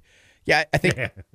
I mean, Nolan's still young enough. He still has a good reputation as a as a, as a very solid recruiter. let's be honest, that does a little ties too. I mean, The Louisville ties have play a part. huge part, I think. Can we blame Milt for this? Is there a way that he could become the sacrificial lamb? Like, well, we, we, we're shaking our staff up. Milt Wagner, he's gone from the dual role. We didn't get his grandson. Uh, I mean, yeah, I think I think he, he I think he can. Yeah, if we're gonna have to be him, him or Reese are gonna have to be a sacrificial local lamb. somebody's got to fall. Yeah, Somebody's got to fall. and in the sword. Manning and, and Jenna Jameson are gone, and that's that's a given, hopefully. But like, we're gonna have to either go with Wagner or, or Gaines. One of you guys are gonna have to maybe you know fall on the sword for us. Texas, we're introducing a new fan participation game for opponents' home games. They literally pick a fan out of the crowd to play the last TV timeout segment to end the game. If the if, if the if, if the home team hits seventy, instead of giving free tacos, they put somebody in the game.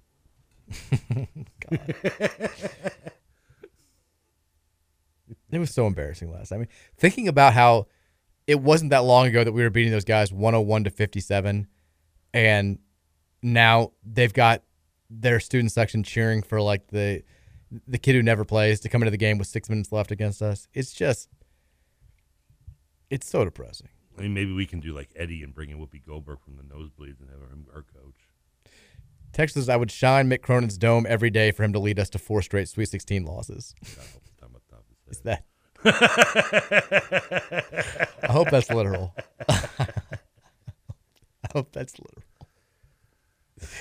Um, I, do, do, do, on radio? let me- do I like Mick Cronin? You don't. I would take Mick Cronin right now.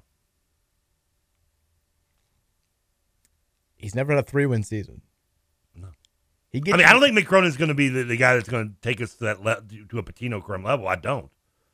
For the love of God, he's definitely not going to take us to this. He's got a squad this year. I mean, at least uh, he's going to be competitive because he's a decent. I mean, he's not a horrible. I mean, I don't He never missed the tournament. Yeah, I mean, he's going to be competitive with this team. If we had Mick Cronin right now, this team would have probably 14 or 15 wins. We would be close. I don't feel as confident about that as you do. I would think we would be close to 500. We would be somewhere between 12 and 15 wins. Would we be a tournament team? Probably not. I don't think we would be either. But we we would be we wouldn't be beat by 72 points combined in two games against Pittsburgh. The fact is that this is a horribly constructed roster, but guess guess who tried to tell you this? Everybody all summer long. Like we knew this. Everybody seemed to know it besides the coaching staff. That falls on the like the coaching staff doesn't get a pass for this being a horribly constructed roster because all summer long we told you you got to get a guard. Have you looked at this roster yet? You got Ken- Kenny Payne said we know we have to get guards, and then we didn't get anybody, and people tried to say, well, we can play like Florida State did. We don't need guards. We're going to be just fine. We were we were never going to be fine with this roster. No, but we there's no excuse to be this bad. I agree with that too. That's the Both I those mean, things I- can be I- true. listen, I'm not saying that this team is just oozing talent that's underachieving. But to, to tell me this team is so bad, it's three wins and hasn't didn't beat Couldn't beat Bellarmine. No, no offense, Scotty. Couldn't beat Lindenwood. Couldn't beat uh, who, who the, who the? App State, Wright App State. State, Wright State, Anybody. Upside Down State, uh, uh, South Carolina Upstate. It doesn't matter. By the way, the teams that like thrash us and Maui also haven't been as good as we thought they were. No, it was Texas got- Tech's got one win in the Big of 12. Arkansas. Arkansas's not ranked right now. Cincinnati's sixteen and nine. Like we, Arkansas still a damn good team. th- they're they're fine. They're, they're not as good as we thought. They, I mean, they were top ten when we played them. They're out of the top twenty-five now, and we're five hundred in the SEC. Uh, they looked good last night, but that's you know Kentucky's also got some issues. We, I mean, it, there's no excuse for it to be this bad. I think we all are in agreement there. At least we should be. Let's take a break. When we come back, 502 414 1450. More of your thoughts on the text line. We will, again, continue to try to sprinkle in other stories just to break up the monotony of uh, of pain, but it's your show. I'd We wanna rather talk about our ranker list right now. Maybe we can find one. Maybe we make that happen. Keep it locked right here on 1450 and 96.1 The Big X. We'll be right back. It's hard for me to say I'm sorry. I just want you to stay. After all that we've been through, I will make it up to you.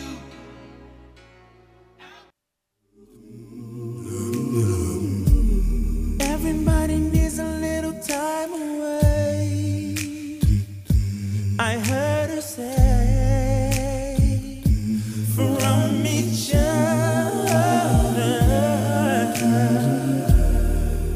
Even lovers need a holiday. Are we just going to do every version of the song now? Well, no, I just I, I figured I figured I'm gonna do at the four o'clock hour. I'll do Chicago, and then I'll do the Az Yet, which hand up. I Az Yet was the first version I knew. Me too. Uh, so the question is now you've heard both. Which one's better? Chicago. And no, no offense, Az Yet. I'm with you though. This is the first version of the song. Yeah, I I, 'cause I knew Chicago was. I just didn't. I had no. I didn't know. They're both good. Yeah. I, don't I can feel Kenny doing, doing this one. No, the coaching staff behind him doing the humming. We have a poll question on Twitter from uh, Beast Jew at, at Beast 502 mode. Uh, in the next hour, would you guys rather talk about Louisville men's basketball or prostate exams? Prostate exam. Well, it's kind of the same thing, right?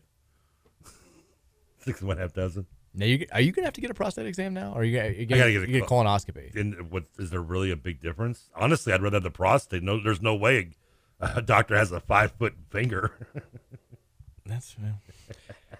Can we do one of those things where people do like the radio shows from the colonoscopy, like the, the TV shows from the colon, like like live? I want to go there and like film you in and out.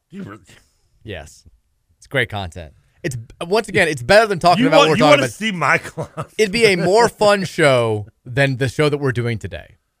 It'd be more fun getting a prostate from a leper who walks away with four fingers than than doing talking about this team.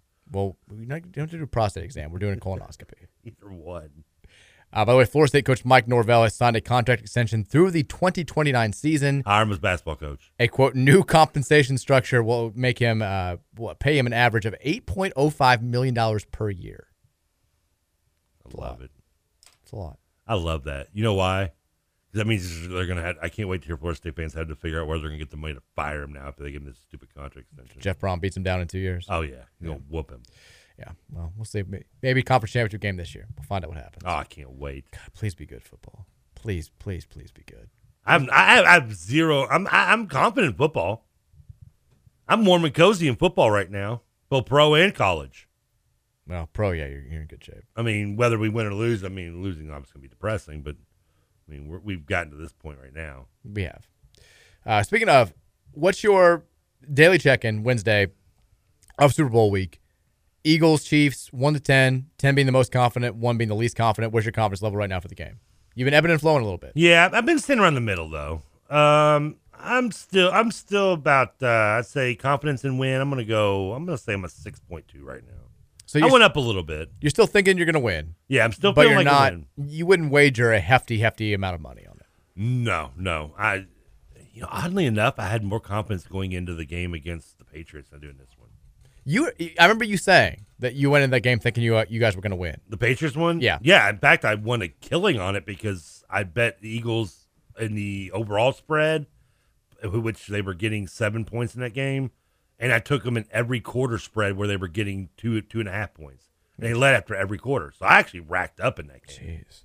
Did you pay for a trip? No, no. Of course, it took me. That was through Uncle Bo, which took forever to even get anything. Yeah. I think most of I just bet back because I know that I'm never. It takes eight months to get a giant Swedish check from them. anybody, anybody's gamble is exactly what I'm talking about.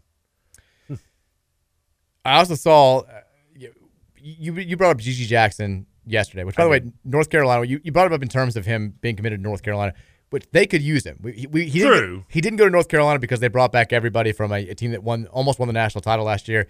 Carolina may not make the tournament. They got housed last night by Wake Forest. Saw that. They are very, very much right now flirting with going from national runner up to, to being on the outside looking into the NCAA tournament a year later.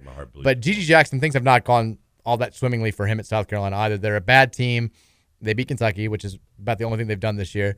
But he had a social media outburst after they played Arkansas at home in a game where they you know, Arkansas was the, was the better team. Jackson didn't do a whole lot.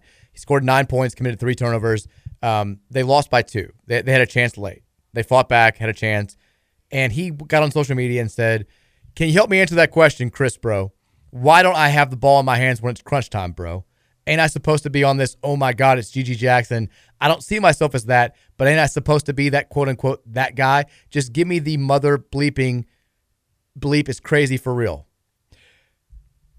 This is not not not great. No, not great. it's not a good look for GG Jackson. He then went on to say, "I'm not even getting plays drawn up for me in crunch time, bro." Um, voicing his frustrations. This is a guy who You sound like a little baby, bro. He does, bro. You, you sound you sound like an immature kid who doesn't deserve the ball in the clutch time, bro. bro. Yeah, i- i- it's it's not good. And when you're talking about, I mean, I think the the number two, the, the one and the two picks in the upcoming NBA draft are pretty much set. But he's a guy that is talked about, especially with Nick Smith not being able to see the floor for Arkansas until now. He's talked about as potentially being in the conversation for that number three pick. Not a great look right now. You, you've already got a bad season. I've Maybe just Nick Smith. Nick Smith. I'd take Nick Smith over him. Oh, he hadn't played much. That's, I've, I've watched. That's the concern. I don't. I don't. Uh, yeah. I But the point is, he's at least he's got a shot if if he does things the right way. And you're not going to the NCAA tournament, which means all you have to do is kind of shut up, not get in any sort of trouble, not cause any controversy for like a month and a half, and you go get ready for the NBA draft. You show out at the combine. You do whatever you got to do in these private workouts. That's when you make your money. All you have to do is just get through this month, this last month of being a South Carolina Gamecock, and you never have to do this again. And he's not exactly covering himself in grace right now. Hmm, Six nine, six ten ish, uh, two hundred pound small forward who wants to play guard and shoot threes. Haven't seen all those in the NBA lately. Yeah, mean- who's the top five picks projected in the NBA draft? Right now, Yeah, Wembanyama who's is, is one. And give me what's what's his measurements? Uh, seven foot four, Two hundred twenty pounds. 240 pounds. Okay, wants to be a guard. Okay, going next. Scoot Henderson, who's small, Okay, He's going to go too. He's 6'2", 6'3". Um, Brandon Brandon Miller, the kid from from, from Alabama, 6'9", 220. he plays that exact same way. Gigi Smith, 6'9", 220. Smith is kind of the. I Yeah, mean, he's he, what six six four six five, and then If you think the NBA has a type, you don't. If you don't think the NBA has a type, then you're lost. well, yeah. I mean, it's the way the game's played now. I know. But if you want to, you know, if you, if you want to be that guy, maybe just don't cause negative headlines this late in the season. Just just saying. Who's the kid from Villanova that everybody loves too? Don't be a Emoni Bates. God. By the way, 6'9", 220. yeah, not going to be a first round pick. It doesn't seem like. No, but still. Although he's putting up numbers. All right, back to the text line. Again, we keep trying to Cheer to- us up, We text stray line. as far as we can, but here we are 502 414 1450. That is the Thornton's text line. Texas says, How many other kids, how many other listeners with no kids have been singing I Just Can't Wait to Be King since Monday's show? Help me. You're welcome. I thought it'd be. Can you feel the love tonight? He's holding back, he's hiding from what I can't decide. Love Nala. Texas, any word on? Isn't Matthew Broderick the voice of the of the of Simba too? Yes, not the singing voice though. Yeah, but still, it's the fact that Matthew Broderick still blows my. I don't think I knew that as a kid. It took me. I, I the one that blew my mind was uh, Aladdin's is Steve from Full House. Huh? Yeah, DJ's boyfriend from Full House is the voice of Aladdin. No. Yes, did you just find this out now on air? Yes, I'm literally It learning blew this my mind now. like 20 years ago, but it, it's blowing your mind now. It's absolutely true. That's insane. Yeah. Uh, the the TBT thing. So they made it official today, and this is actually I think kind of cool. We knew that Louisville was getting a, a team in the basketball tournament this summer, but the, we're actually going to host, be a, a regional site host Nice. at Freedom Hall. So even, you- I like that even better. yeah, the the team name is going to be the Ville. Um, tickets will go on sale on April 1st. You're going to host a couple of games here at Freedom Hall. Um, Mark Lieberman and Jordan Sucher are going to be the, the coaches. Jordan is he kind of was David Padgett's right hand man for a while. He was on the, the staff with Pitino back. I would take day. him right now and coaching this team. I would too. He's he, he, I think he's coaching at Bowling Green High School. now. I don't care. I don't even remember you're talking about, and I'm taking him right now to coach this team. the players that we know are going because there's been a lot of rumors that Russ apparently they, they're having trouble locking Russ down based on his schedule, but we know um, Luke. We we know Luke Hancock's also going to be one of the coaches. I, I don't know if he's going to play. We know Steve is playing, Kyle Kuric's playing, Steven Enoch's playing, Rakeem Buckles is playing, and Dylan Avar are playing is playing. I'm surprised Enoch still didn't get a shot and play professionally anymore. He's wherever he's. Remember we looked up. He's like dominating overseas. He's been really really And the fact he could he could head range just standing outside the three point line, I'm surprised he didn't get more of a shot. Yeah, he was. He's kind of, I think, underrated. I think underappreciated when he was here. But we'll get to see Peyton Siva play inside Freedom Hall again, which is cool. I mean, you remember his first season here was the last season in Freedom Hall. Um, I remember watching him play. You know, He was the McDonald's All American. Everybody wanted to get more playing time, so it'll be. And then of course Kyle Kuric playing at Freedom Hall for the first time since the last game at Freedom Hall when he had one of the more memorable individual performances in history of the program. But that's going to be fun this summer. I'm- excited to see it happen. I'm excited that we're hosting, and I'm excited that we got a team. It's going to be fun. Yeah. Uh, I'm looking Texter forward to it. says we got. Well, God, I mean, I don't even like watching these tournaments. I might actually watch this just to get a good taste of Louisville winning in my mouth. Yeah, I mean it's it's we we need to see something that we can get excited about. Texas, has anyone checked on Jan recently? I'm worried about her. Oh, Jan, Jan's gone. Uh, I, J- Jan, I would love, I just love to be, to be positive about this. Jan, the, the most positive thing I think you could be if, if I'm Jan right now. I can't find Jan. On I'd be like, yeah, she's off social media. I think she's done. I think she, yeah, she's tapped out. I don't I, in fact, I, I, I, I, I, I can't confirm this, but I'm pretty sure she moved to Iowa. The the Jan right now's the only positive message would be it's almost over. There's only a month left. That's the only, that's the only positive you can have. I'm worried that I can't find Jan on Twitter. Is she really stopped? Like, is she uh, really off from Twitter? No, there she is. All right. What's her last tweet? Um. Well, it's from it's from Christmas. it's a Jeff Brohm Let's Play Football T-shirt that she got for Christmas. Maybe Jan's just a football fan. Did she ever comment on the basketball team, or was that just football? No, she's all about basketball. She that's where she got mad at us for Oh, not I being. remember. Okay. Yeah, for for not It's being. hard to remember which season that we were, were bashing the team. Now she has responded to some people's tweets in recent weeks. She responded to Steve Rummage um, a couple weeks ago and said the freshman looked good, so she was excited about that. Fabio, Freshman- oh, okay. Fabio Nakora for. She said, "I can't wait for you to get here to Karan Davis."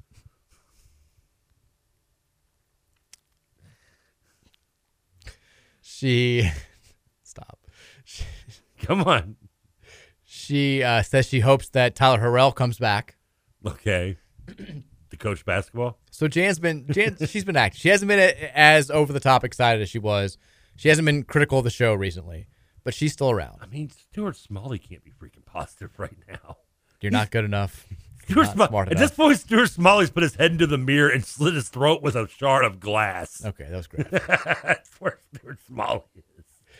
Texas, at what point does Heird have to think about his own legacy regarding the KP decision? I, I mean, I don't think he's worried about it. I wouldn't be because this, like you said, I mean, it's. I don't think it was maybe even his first choice, but it was one he kind of had to make. I mean, I think he was the interim AD at that time. Yeah. He'd had the job. He'd been interim for three months. Like it was a weird situation. And look, at the time, you can. He gave a solid chunk of his fan base, including the people with the most money, what they wanted. And if you have to, if you have to even, if it's only one year or if it's two, just to quiet down a massive group of people who have a lot of pull in this university, For sure. in this city, then I mean, maybe you got to do it because if you didn't and you hired, you know, Iowa State or uh, someone, uh, just any other coach, I don't care who, and they were doing decent, they were twelve wins with this team right now, which would be a miracle at this point. You're you would get all, all you would get is well, KP could be doing this Exactly. We we didn't get DJ White. I mean, the, the poor guy would he, he'd be doing what Chris Mack had to go through a little bit. If we were safely in the NCAA tournament right now, as say like a six or seven seed, you would have people out there saying Kenny Payne would have had this team in the top ten. We'd have DJ Wagner locked in for next year. Yep. You'd have AJ Johnson. Locked. You would have people making that same argument. At least now, and, and we talked about this 12 months ago when this was being discussed. And I was saying, as many reservations as I have about hiring Kenny Payne, the timing is right if you want to do something like this because you've had the players. Every time there's been an opening, the former players have clamored for one of their own to take over the program. you've got big money people who want this to happen. You've got reservations about hiring another proven coach at a smaller level because Chris Mack flopped. If you just want these people off your back, you give this a shot now. And if it works, great. That's the best possible scenario. We have one of our own leading this program back to, to great heights. If it doesn't, you start over in two or three years and you say, look, now we can go out and get one of these coaches that maybe said, eh, not with the NCAA stuff hanging around right now, and you start over. And that's despite as bad as the season is, short of Kenny walking away himself. That's why I think Josh can't do it because if you do let him go after this season, again, I don't think he would, but if you would, you would have then that, that same people who of the, that you just described, and we've thought we all know, and He would have won 25 games next year. or or he, he how could you give him only this one year? He had the cloud above him. Right. You give them next year, and this team still is winning less than ten games. And honestly, I'm not going to be surprised if it does. Then you have you you have no excuse. You the cloud is gone. There's no you know rebuilding. Don't give me that crap. You know if you if you can't accept it after that point, then there's just no accept. You're you're just not going to accept it in general. I mean, the guy could go winless for Yeah. a decade straight, and you still sit there and tell me everything he poops is sunshine and sherbets. If they win seven games next year, recruiting doesn't get any better, and you say enough's enough, from now until forever, you can go to the players that have been clamoring for this forever, the big money people who've been clamoring for this forever, and you can say, We tried. We tried to do it your way. It didn't work. We're not doing it your way ever again. And those people can shut up forever. And, and if I'm Josh Mike, and that's why I'm the AD and I get paid to do what I do, and you can go sell a car. Yeah. Texas, we have a bunch of recruiters right now who aren't recruiting. Well, that's part of the problem too.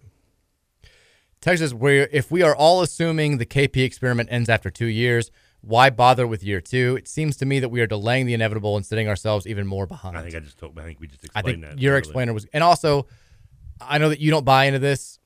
There is a financial component that that that absolutely No, I agree. And I understand that. I mean, I, I know. Yes, I know. I don't give much enough credit to Vince for bouncing the book, maybe, but I, I understand. Yeah, that you can't just whip out ten million dollars to, to get rid of a guy after one year. I mean, it's just, it does it goes from 10 to 8 on April 1st. So if you wanted to, you know, wait a month and fire him for 8 million dollars, I guess you could, but that's still a healthy chunk of change. But you, if you go ten less, if you have a, a season of less than ten wins next year again, with no cloud and yada yada yada, then it's going to be easier finding eight million dollars because I think some of you're going to get more people ponying up money as well for sure than you would right now. And the issue is you're also you're costing yourself money because the tennis is going to keep staying where it is. Oh yeah, merchandise sales goes down. I mean, everything is it's a it's a trickle down effect, and, then just like the, the the government's version, it's not a good one. Texas honest question: Who's the bad co- uh, the bad coach on the staff? Every staff needs good cops and bad cops. Who's the bad cop on the staff? I think it's Danny Manning. I don't think Was he the one that got warned for stepping off the? Because he, got he stepped off the bench during the, the James fiasco. He was trying to grab, I think, Basili and he to left bring the him back. like yeah, and, yeah, and warned for it. I, I I think that, that is an issue with this staff and with KP in general. Is he, he was always he was the good cop on Calipari's staff. Cal was the bad cop. Like Pat Cal's yelling at people. He's going crazy. He's going nuts. He's telling you how terrible you are.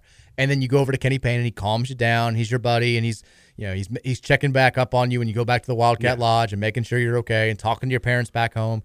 And he's a nice guy. We know that. We've established that. You can't play that role when you're the man. You can't. You can't. You've got to be more. He has to assume the Calipari role now. He's got to be the alpha. He's got to be the guy that's that's you know he's worried about you. He wants to make sure you're okay, but he's also the one who's going to push you to get better by being kind of a, a D word. And I think that like all the coaches on the staff kind of have that same mentality. Like Josh Jameson's not yelling at anybody. I don't think Danny Manning kind of had that same mentality as a head coach at Wake Forest. He was criticized for it.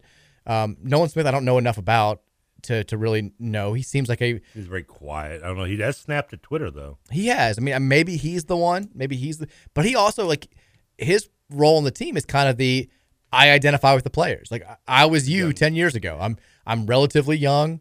I've been in your shoes. I've played at a big time program. I know what going through the college process is like in this day and age. He relates to them in a way that Jameson, Manning, and Payne simply can't, and so that makes it a little bit harder for him to be the, the hard ass. Like the hard ass has to be the head coach. It, he has to be the guy that you you respect, but you you fear the hell out of.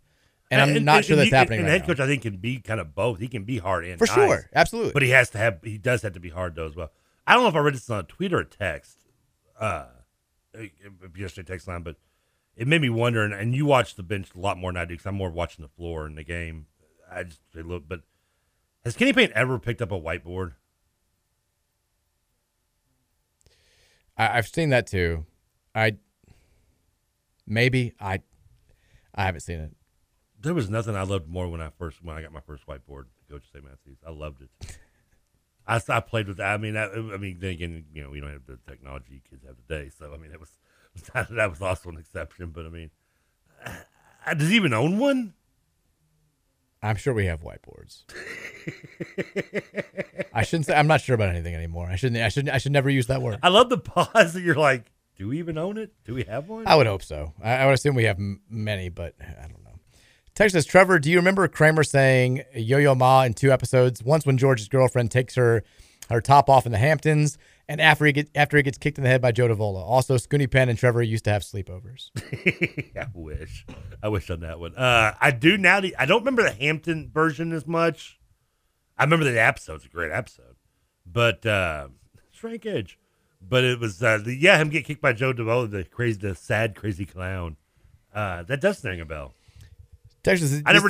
I know was a cellist though. How would how I know, know something Kramer spits out after getting kicked in the head was or punched in the you know Yo Yo Ma. Yeah.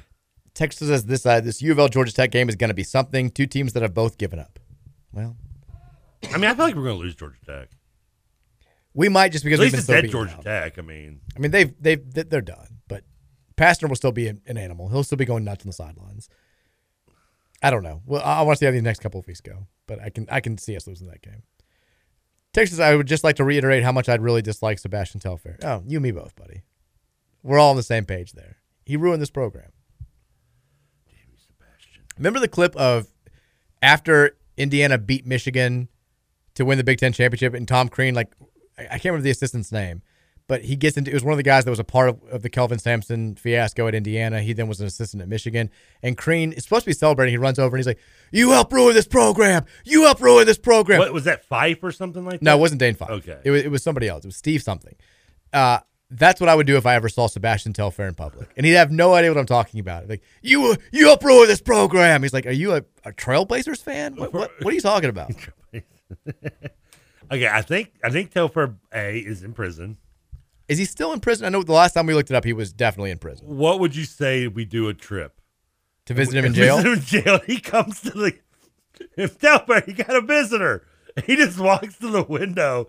He's looking at you. I don't even know. I've I never. just whore him out about college and, basketball. you're, and you're just like looking at the phone. You're like, grab phone. He grabs the phone. He's like, "Do I know you?" He's like, "I know you." You run. You just start yelling at him. Through the How dare you? How dare you? Um, he should be getting out of jail soon. We got to do this before he goes gets out of jail. Somebody's better be. Or about we meet him when he's walking out. Our two Big X Radio road trips, one to the Super Bowl, one to go visit Sebastian Telfair in jail. I wonder. I wonder what state he's in. hey, maybe can do birds one stone. Maybe he got sent to Leavenworth, in, Leavenworth in Kansas. I would be willing to bet it's in New York. Yeah, probably. Rikers Island. His little brother played Idaho State a few years ago. His little brother. Yeah, Ethan. You see him at the end of that documentary. Oh, I forget. He had a game-winning shot. I remember a few years. It was a bad team. Bad team. Um, Did we recruit him? Texas says this feels so much like Kragthorpe's first two years when you knew he was coming back and that it would never improve and you would just have to wait for the next hire to clean up a mess. I had the same thought when we were talking about how you you, you can't keep the same staff. Like this is when when things are going bad, you always know like, like there are a few signs. One is that you start blaming the past regime. There were culture issues. We did that with with Kragthorpe. It was Petrino left bad culture around. You had kids with bad attitudes. They don't know how to to play nice in this day and age. And then you start shuffling up up the staff. You know, it's always the the coordinators to blame. It's always the assistants to blame. Like we're kind of we're starting to check all these boxes, and it's rare that you start checking the boxes and things wind up like going great when that's the case. But that's that that's where we are right I would say, I mean, we're, we're checking boxes that you should be checking like in year two, and you're close to the end of year two, maybe beginning early year three. When you've won three games at Louisville in February, that's you're on an accelerated path. Oh yeah, like it's like December was checking the box of blaming culture. January was blaming the was the assistant shakeup. It's like fans fighting, fans being blamed, past coaches being blamed. But in fairness, staff I'm- restructuring. One month of this team this season, the way they played, has felt like a year each month. I mean, I, the Lenoir-Rhyne game felt like the entire season. I was like, are we doing this? last night felt like forever. It, it got, last night's game felt like I kept looking down. I'm like, TV Ted, what are you doing to me, man? Like, we've got we have, we have two full segments left. It's nine o'clock. What? This is the longest game ever played. Just end it. We're down by thirty. Good God. Let's take a break. When we come back, we have another hour. Speaking of things that seem like they're interminable and they're never going to come to an end, we got another hour left of the show here. We will continue trying to vent, trying to be therapeutic, trying to just get it all out. Um, it's the Mike Rutherford Show here on 1450 and 96.1 The Big X.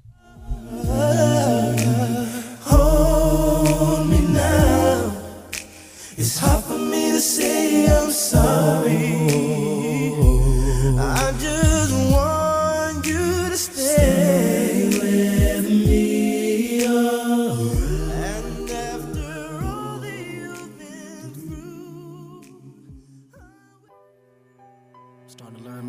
About responsibility. And I realize that everything I do is affecting the people around me. So I want to take this time out to apologize for things that I've done and things that haven't occurred yet, and things that they don't want to take responsibility for. I'm sorry for the times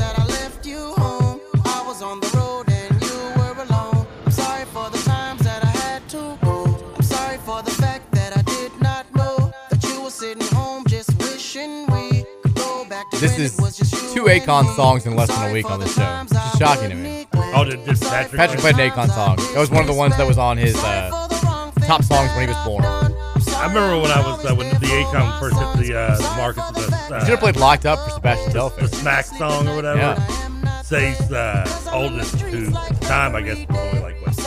When did that come out? 15 years ago. He was probably like 10 or so. Cutest thing watching him sing that song.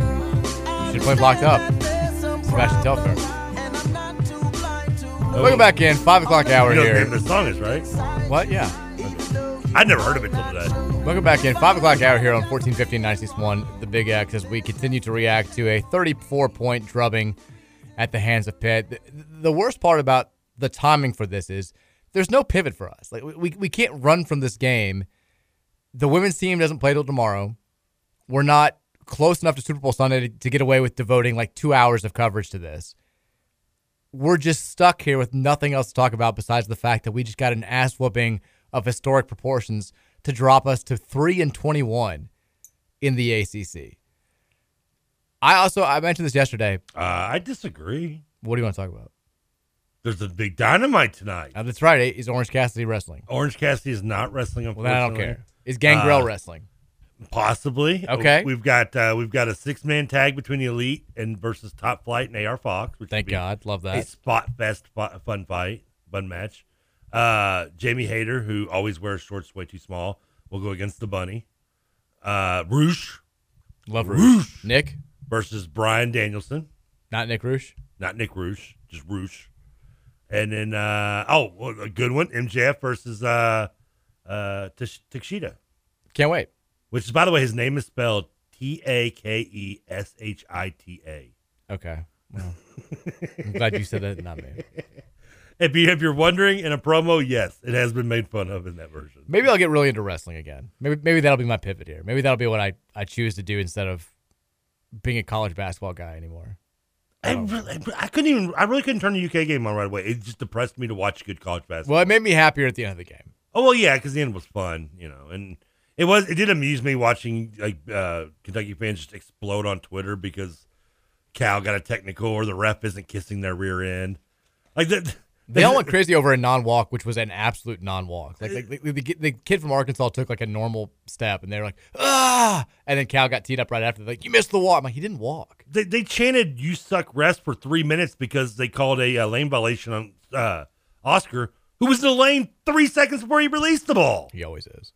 It's like, you, why are you telling the refs suck? The refs are doing. Now, I didn't hear any of, of KRC this morning. I, am Seven to nine, right here on 1450 AM, uh, the, the Big X, every day. I'm assuming their reaction to stuff like this is different than ours because they, they still have hope. They, they've been up and down with the dangling hope in front of them, taking it away. It has to be a more angry, like you and I, we're there are segments of the show where we get angry when we talk about things just over the overall state, but like we hope has been stripped away for a long God, time yeah, here. yeah. So it's a different theme. We're both miserable in our own respects, but I wonder how badly they were taking this game last because that was, you know, the the worst thing about being a Kentucky fan right now is you had this run where you're like, okay, we're getting it, we're clicking, we're getting hot at the right time, and then you got your ass handed to you on your home floor by a team that you you felt like you were at least as good as uh, last night, and that kind of you know, 15 point loss is a 15 point loss. That's a, a setback. They're still fighting for their NCAA tournament lives. Um, I wonder what the tone of that show was. It had to have been. Kentucky's got to be in the tournament, right? And right now, they're they're like the last four in on the latest bracketology. Like sixteen and eight. Yeah, they, I mean, that, not a great resume. Where's this bubble at? It's a historically good bubble. I mean, I mean, who's Kentucky? Who's Kentucky beaten? Bellarmine. Like they needed, they needed that Kansas win. Yeah, who have they beat? Oh, they beat Tennessee. Tennessee Eh, eh, on the road. I was talking about non-conference though. I mean, Oh, like well. resume wins. You don't have like Tennessee's their only quad one win, I think. I mean, they yeah, they lost to Gonzaga. They lost to UCLA. Lost to Michigan State. Yeah, they Who's beat not that good. Michigan. Michigan sucks. Michigan State's not much better either, but yeah. Um, I mean, they beat Howard, who isn't. Who we're not even going to beat out in the MEAC. I told you that they would they would drum us. Yeah, I mean, they'd kill us. so curious. I want to kind of click on the MEAC and see what teams. We need Kentucky to really tank just so we can you know so we can focus our attention elsewhere. I mean, it'd be. I mean, they've got Georgia, Mississippi State. It's a down year for the sport. It's a down year for the Bluegrass State. We're both bad. Let's not worry about who's worse. We're both bad. We may m- both miss the NCAA tournament. It's fine. It's just it's everybody's bad. All the teams one through 363 are pretty much the same. Anybody could win on any given night. We just happen to have gotten unlucky 21 times. South Carolina State's three and twenty, by the way, overall. Who cares? I'm just thinking. I'm just saying. I mean, there's a good chance that we down could, year. We could actually not be in last place in the MEAC. Oh, we wouldn't be in last place. I told you I think we'd have a winning record, but we wouldn't win the conference. These are the types of things that we have to entertain ourselves with now here on February 8th. It does. I, I wonder if, because we mentioned we've lost hope for a long time. We, we knew this was going to be a bad season. Like any hope of making the NCAA tournament or even being relevant come this Oh. time of the year was out the window by b- before mid November. Yeah, yeah. We hadn't even got to celebrate Thanksgiving yet. I So mean, I we- couldn't even be thankful for a chance at tournament at I know. We, we were focused on football, which was not not great either at that time. So we've known this was coming for a long time. I still wonder because I'm starting now to get the the juices flowing, the home stretch of the regular season, like the old feelings are coming about. This is my favorite time of the year. I love getting ready for conference tournaments, the build up, the bracketology talk. When the Super Bowl ends, people diverting their attention to to, to basketball, to college into basketball. It just it, it yeah, I mean it, it's I love this. Like this this is what I live for as a sports fan. This is my favorite time of the year. And you know, last year was one thing to know that this was it was coming and you know, we weren't going to have a shot to make the NCAA tournament unless we made some crazy run uh, in the ACC tournament. but to be 3 and 21 now and to have this be so depressing, like I don't know it's getting too normal for me to go into this stretch of time and not feel like the NCAA tournament is a foregone conclusion. Like it's, it's been too long since we were arguing about what seed we're going to be, as opposed to are we going to get in or is this going to get better? Are we going to get in next year? I mean, 2020 is the last time that we really felt like that, and we ended up having the tournament stripped away. And if we're all just sitting here assuming we're probably not going to be in the NCAA tournament next year, I mean, we're going to go from 2019 to at least 2025 without hearing our names called on Selection Sunday, which is horribly depressing and also kind of mind blowing at the same time. And I mean, I, I think this is, we've known who we are for a long time. I think it's still going to get hard when we, once we get closer and closer to March because it just feels wrong to not be a part of this and to be so far removed from being a part of it. I mean, there'll be a mo- there'll be a moment in March where I, I, I, I forget about the fact that our team couldn't win the CBIA or whatever, and probably shouldn't even be in any other tournament. And I'll I'll enjoy, I'll get into the maybe the you know the the Couldn't win the drama sixth that region. is. Evangel Christian would roast us. Maybe consider Brandon Bennett to coach his team. I mean, By my, no, no comment. Can it get much worse? No comment. no.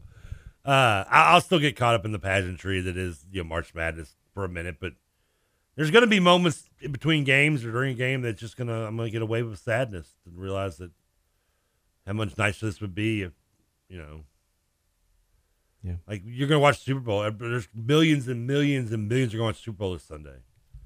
I'm rooting for the Eagles, and and there's we need someone to. I need to live vicariously and through there's you. there's a a, difference watching it and enjoying it, and then watching it and knowing your team's in it. for sure. I mean, and, and that's just you know we that- need a win. This this radio show needs a win. I'm living vicariously. I mean, that's the you. only way that the, the, the, the universe can like even itself out, right? Well, not for me, but for well, you, for, yes. for me at least. For the show, maybe I guess. I mean, the Blue Jays kind of teased me a little bit back last year. The Reds are going to lose 100 games again. I mean, we at least at least you at least you knew you were bad. I mean, we were reaching for the stars and won 90 games, barely snuck in, and they got swept by the Mariners. Yeah, it's it's just it's bad times all across the board. I, I'm not going to do. You know, a lot of times I like to kind Pacers of. doing well this year? I don't even know. A lot of times I like to give sort of a spiel at the beginning of the show about a game, and then redo it at five o'clock for people who just got in the car. I, I don't want to dive fully back into the whole. The gist of the start was I'm pretty good at making light of bad situations, and like last night I think was the night that I, I ran out of jokes. I've got I've got no energy left to make fun of our team in, in like a sort of a lighthearted way and to try to get this through this thing with jokes. It's it's gotten so bad that it's just it's like- all just depressing. Like I tried to pick up your slack last night. Then a little. You bit. did. I, I I applauded the There was the, the five minutes. the water boy joke. and then it just the just random tweet of "Is it over yet?" I mean, that's, I really wanted I wanted to know: Is it over? It felt like a lobotomy last night. Like, like did. it, it was so such a long game. It was so drawn out, and it was so clear midway through the first half that it was going to be a blowout. I think the only question was, do we get to do the thing again where we got down by thirty and the other team stops playing and we get it down to fourteen and we're like, oh, they didn't they didn't stop. And last night I was like, no. I was like, I was like, I'm drawing a hard line in the sand here. If they lose this game by 12, but we all saw how it was playing out, I'm not going to come on and be like, you get no credit for fighting back. And it turned out that wasn't even a wasn't even a concern because we didn't fight back at all and we lost by 34. 15th largest victory, uh, largest margin of defeat in the history of the program on the same night that we set a new record for the most defeats in a single season. It was an abject embarrassment. There was nothing positive about it. It was a complete, total, colossal failure. I know Pitt's a good team. They're not a great team. They're an 8 9 seed. in Things you would tournament. rather do in life than have to sit and watch Louisville play the way they did last night again. I'd rather sit through a 12 hour timeshare marathon and be forced to buy it at the end than watch that watch watch the way they played again last night. At least if I do that, I know I'm getting ripped off. But at least one week of the year, I'm having I'm having fun. the thing is though like i still care so it, it's I something that i care. about it's something that I, I still i have interest in watching but my god it hurts to see them in this state like i i, just i never thought it would look like this Like. I, I now, I now I really feel what Paul Rudd meant in Forty Year Virgin when he really wanted that Michael McDonald DVD off. yeah that's kind of how i feel that describes this, this last night. Texture says 502-414-1450. We'll try to get to as many of your texts as we can today. Again, it's it's a day to air it out, air your grievances. Let's get through it. Let's move on until the next time we do this, which is probably going to be on Monday. Um, no, no. Monday we're going to be talking about the Eagles winning the Super Bowl. well, true. I don't. I don't care. If Yeah, we that- lose- that's fair. If, if Miami lose, if we lose. My, I'm sorry. Excuse me. Not if. Am If wrong. Wrong English term, Trevor. When we get destroyed by Miami on Saturday, we can talk about it in the four o'clock hour, four thirty ish. Okay. And I really don't think anyone's going to care. Nobody will. Texas, do you not remember Steve dressing up as Aladdin on an episode of Full House? I remember that being a big deal because he was the voice. If I saw it, I didn't put two and two together at that time. I, I, was only kid. think, yeah, I, I I cannot picture Steve not wearing his Letterman jacket. Texas, since when does Mike Rutherford use the D word on the radio instead of just saying he types out D I? You know, No, we don't say that. No, you know, I don't think you're allowed to. Not I'm that not. context. No. I I did one time, like when I was very early on in my radio career, I referred to Johnny Manziel as the D word like five times in a minute. And we went to break and they were like, you know, you, you can't say that. Yeah, not in that con. I mean, if you're speaking Yeah. of the coach to coach Murray State, then yeah, but Yeah, I can't. you can't use that. Con-. I, I've never been a fan of the uh, the P version of that word either. Well, you can't say it on the radio. I, I I had a debate with somebody. Oh, you definitely can't. Yeah, that's what I said. They were like, "Oh, that's good." I'm like, "No." The best on the day that I dumped them, and they were like, oh, "You can, you don't have to dump me for that." You cannot like, say that. No, you could use it in, in different con. If you said like p word footing, you could kind of say that, but it still is. Yeah, I was just saying Richard. The day that Jenna cussed on the radio, Yeah, I loved explaining to Mary because I thought we all were kind of on the same boat. Like we learned what words you can and cannot say by watching TV in the '90s. I'm like, oh, you can say "damn it," but you can't say "gee, damn it." Like you can, you yeah. can't do that. And so like we were walking the dog, doing like our, our family walk that day when I came home from radio, and like I'm walking around our neighborhood, like you know, kids are outside playing, and I'm listing all the words that you can't. Mary's like, well, is bleep okay? And I'm like, no, no, no, no, no. And she's No. like, well, is hell okay? I'm like, yes. She's like, well, then why isn't bleep okay? I'm like, you. I, I thought you just knew this because you watched TV. We were the same age. You grew up. Like, how do you not know Well, this? now I mean, you can. I mean, I, I you can turn on something after you know eight o'clock or nine o'clock and hear the f word. Yeah, well, that's different. At a certain time, you're allowed to say it. We cannot say it on. Well, the even show. then, I mean, even when we were growing up, you couldn't get that. You couldn't away with that. No, it's changed. But Yeah, like a you still, we're still playing by the '90s rules. Yeah. If, if it was okay on 8 p.m. '90s sitcom TV, it's okay here. If it wasn't okay, then it's not okay here. Like I said something yesterday that I don't think you're supposed to say. Like I, I don't know the, the farthest like I will push the envelope is is saying ass. Oh, I say ass all the time. Now you can't combine. You can't take ass away from. You can't combine it with another word. Well, that's what I did yesterday. That's what, that's that's where I was like, "Oops, I didn't mean to, didn't mean to say that." But uh, you, yeah, I mean that that that's probably the most, I guess, risque I'll get with my language on radio. At least I try to. Texas says, "I never thought that I'd miss Joseph Sema." Nice. Would Joseph Sema start on this team? I mean, I don't care about letting him coach it. Probably. I'm not. I'm not. I'm not in the. It's all about the. I, I see people attacking, you know, Enos on Twitter and other little people on Twitter in the defense of this team has just no talent. I'm, I'm sick of hearing that.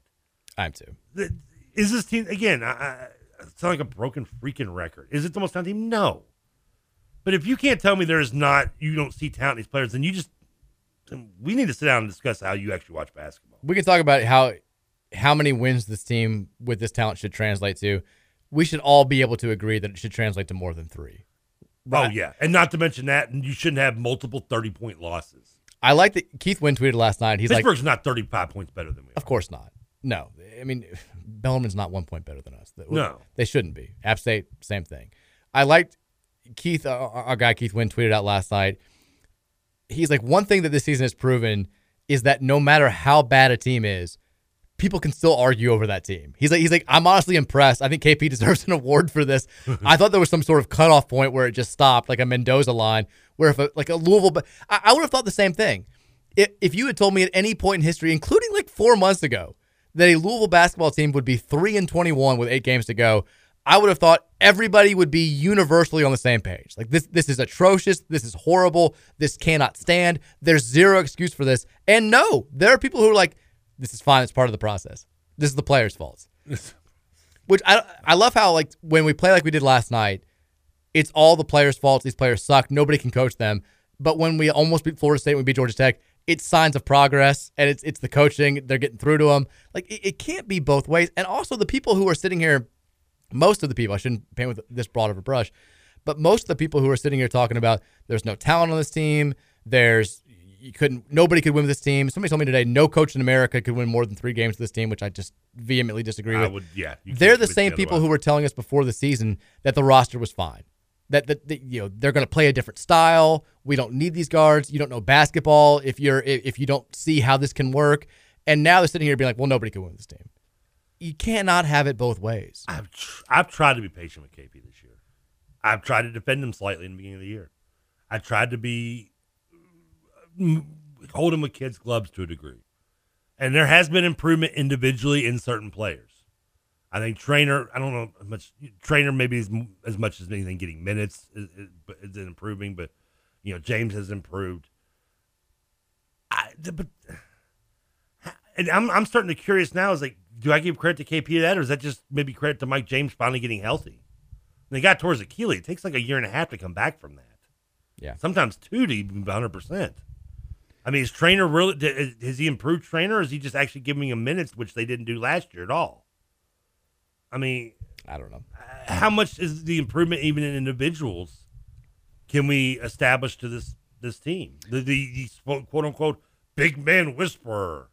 the thing about right now is all these questions we there's no way for any of us to have the answers if you think that it's all the players fault and the talent level is just so bad that nobody can coach them up we're not going to know until next year because if we get an entirely new roster or a mostly different roster with some guys coming back that you would think would improve under quality coaching, some new recruits coming in, and we're almost as bad, or God forbid, just as bad, then you've got the answer. If we're great, if we're an overachiever and we'll make the NCAA tournament, then you've also got your answer. It was just that we had a bunch of bleephead kids that were bad apples that weren't going to be coached by anybody. And Kenny Payne, he's got the goods, and we're going to be fine.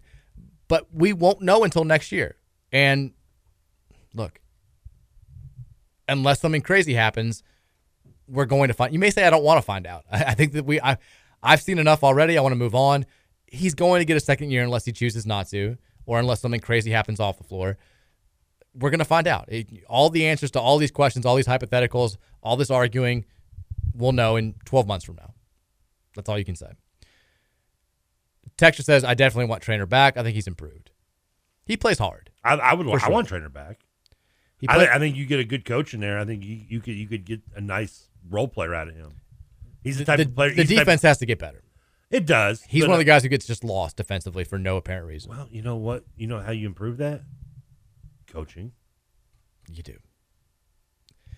You can talk about like some things that we do. I get it's not like like just giving the ball away, El throwing the ball five rows in the stands. Like that's not really a coaching thing. But some things like our bigs not having any idea how to rotate or just leaving their man for no reason to contest a, a shot that you know the ball handler is going to pass the ball on. Like that is coaching. Like we just have guys that, especially when they they're trying to play different defenses, who just don't know where they're supposed to be, and that's is it on them? Sure, but it's also on the staff, especially this late in the season. I mean, Kenny Payne's talking about El's getting frustrated because we have guys that don't know the plays. It's February eighth. It's. Are you serious? I mean, does Kitty know the play? That's a red white scrimmage complaint. That's not a February 8th complaint. If you got guys that don't know the plays, don't play them or don't call the play. Withers dribbling off his foot is not a coaching problem. Withers putting his head down for the next three plays and not and you not doing anything to help improve that, that's coaching. Yes. Withers not having any idea how to defend as a fourth year college player. Kind of on the coaching stuff. No, there ain't no. You, you had everything right there except the word kinda. Yeah, it's on the coaching stuff. Texas, the dark cloud this offseason is no doubt going to be opposing staffs telling recruits that they aren't going to get any better at Louisville and they won't be making the tournament. Yeah, you don't think teams are using this against us? Dude. You're crazy. Well, why wouldn't you? I would too. Yeah, yeah. It's a good, that's a very good question. Why wouldn't you?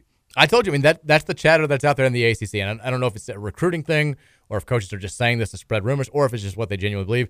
But they are willing to tell people, I think, besides Leonard Hamilton, that Louisville, look, they've got a bunch of coaches who are recruiters and not coaches, and absolutely, people are going to try to use that against Louisville on the recruiting trail. You can go there. Look what they did with their, their run roster. Like the, you're not going to the NCAA tournament. You're not going to experience March Madness. You're not going to improve. Look at what we've done. Especially again, if you're recruiting in the highest of waters, like the Trentyn Flowers commitment. If it's us versus Alabama, if that's what it comes down to, Nate Oats' pretty solid pitch. I took Brandon Miller. He's the best freshman in America, and we're number two in the country. You want to be Brandon Miller next year? Play for a national title contender, become a All American, be a top ten draft pick, top five draft pick. We can make that happen for you. Go to Louisville. You may win five games. Maybe you'll score a lot. You're not going to get better. It's going to hurt your draft stock. Like that's, it's tough to compete against right now. Well, I mean, the only way we compete in that, in that manner is to start shelling out money like we're Miami of Florida. And look, we've had that discussion a lot. Is is Kenny Payne willing to do that? Doesn't sound like it. I mean, you you can't be you can't be anti nil and not be able to coach. You you can't. Beggars can't be choosers. At some point, you've got to give us something. We thought it was going. We thought there there might be some slow progress Like on the in-game yeah, coaching. We thought you were going to get us players, though. You, you can't be historically bad as a coach on the floor with results in year one and not be giving us anything to latch onto on the recruiting trail. If he doesn't, if he strikes out again in the transfer portal and we're staring down this, then I think it becomes like a let's just get through the season and see what happens after. Well, the, well, we will. uh, What names we do get, we'll see some some people being like, "Well, this, Of you, course. this guy, you know, at, at, at uh, South Carolina Upstate, he shot twenty, he shot thirty six percent in the month of uh, February last year from three. It'll be the same thing as last year. Yeah. The same people now who are telling us nobody thought this team was going to be any good. You were an idiot if you did. They're the same people last year who were like, I mean, Brandon Huntley Hatfield's going to be a lottery pick. We're going to, we don't need guards. We're going to be like, that's absolutely going to happen. That's a part of being, you know, a fan for some people. But we need we need guys that everybody can universally agree on are are hoopers. Are the, the the quality, the creme de la creme that's in the transfer portal. We need to get at least a couple of those guys. And you can call me crazy, but I think Brandon Huntley Hatfield still has a, a ton of physical ability. He Like, does. and He does. It's all mental with him, and you know how you, you deal with that. You know, you fix that. Coaching. Yeah. Texas on the pod, you talked about the program falling off in the national conscience. Cincinnati is a similar story, not quite the history, but on top of the world in the 90s and early 2000s, but has never gotten back despite a couple of great years. They were also good in the '60s during that run with uh, Oscar Robertson. I think that we, I, I understand the comparison. I think that we still have, we have built in advantages that Cincinnati does not have. One, we're a big city without a big pro team. Like, Yeah. like Cincinnati's always, Cincinnati basketball is always going to be playing second fiddle to the Reds, the Bengals, and now like Cincinnati football. Like it's going to be, you, you don't have the same money and the same attention that's paid to Cincinnati, to UC basketball as you do here at Louisville. They do have a passion, though. For sure. It's, it's a passionate fan base, especially when they're good I agree. they also I think they got they were fine in the Big East. They just couldn't. they- They never advanced in the NCAA tournament, which is your knock on Mick Cronin, which is understandable. And then they got kind of left behind when they had to move to the AAC. It was a bad conference. Now we'll see what they do in the, the Big Twelve. But They also don't have a, a great coach like Bobby Huggins as well, who rebuilt them. And I mean, the coach of that level is say what you want about him right now, West West Virginia, if you want, but I mean, he's damn good coach. they got Wes Miller now, who I He's think forgotten more drunk than Kenny Payne's known sober. Yeah, I think Huggins is about he's about done. That's- He is, but he's on the last. But I mean, we're For also sure. talking about a guy who's been coaching for thirty years Yeah, too. I mean, yeah, it's it's about that time. Yeah, I can see the comparison. Crum run. I can see the comparison. I hope that it doesn't happen to us. I, I, I mean, I don't want to be because the Cincinnati comparison it hits kind of the same way as the Indiana, where you know they haven't been. It's not like Houston where you just fell off the face of the earth and you had some seasons where you were just you know, you, you missed the NCAA tournament for a decade straight. Like Cincinnati and Indiana have been consistently going to tournaments for the most part. They just haven't been. They've been top twenty good at their best. They haven't been in the mix for national titles outside of that 2013 year where Indiana was a one seed and got smoked by Syracuse in the Sweet 16. That's my fear. Is, is like we we regress into a occasionally pretty good but never great program for the next 10 to 15 years. But I do think there are reasons to believe like I've always thought that Louisville basketball is too big to fail. Remember Rick Pitino talked about during the conference realignment, he's like wherever we go, we're going to be fine. Like there's too much money, there's too much fanaticism, there's too much support around here for us to to fall off the face of the earth. If we had to go back to Conference USA, we'd be okay. I've always kind of believed in that. There is a small part of me now that's that that's concerned that can see a world where 10 years from now we've been to like one sweet 16 and the good old days like you know the new generation of fans they're like I can't believe that once upon a time we were going to back-to-back final fours and winning national titles and all this stuff and that's it's scary it's scary right now for sure we need to start we got to start winning soon Thankfully, in basketball, you can turn things around like we can in football. you should be able to like especially at a place like this Especially, well, not only that, just especially today's climate. Yeah, I'm saying in today's Even climate, so, but yeah. at a place like this, we we're seeing programs of lesser stature doing it. We need to do it. Well, even Cincinnati, when Huggins rebuilt them, that was a lot. I mean, Nick Van Exel was a JUCO. I mean, They had four JUCO stars in that, in that yeah, I Final mean, Four that team was, that was a, that was a, a rebuild, very quick rebuild for, for sure. Texas says had four stars for JUCO sometime. I don't remember. four JUCO stars. I only know because I read the story I remember when you and I were talking about them playing the Fab Five team, and it led me to a story from Cincinnati Enquirer Right. about like how much they'd rebuilt their roster. Like they, he brought back like three players from the, the team before. It was nuts. Texas says, okay, the guy who said he would shine Mick Cronin's uh, bald head says either way. That's how much I want to be competitive. That's the answer to your last question. Well, I'm glad we've established it Thank was you. the head. Thank you. Texas Mike, I still see some high prices for men's game tickets. Why aren't they just matching what the women's team uh, with affordable seat prices? Priority one is getting some revenue.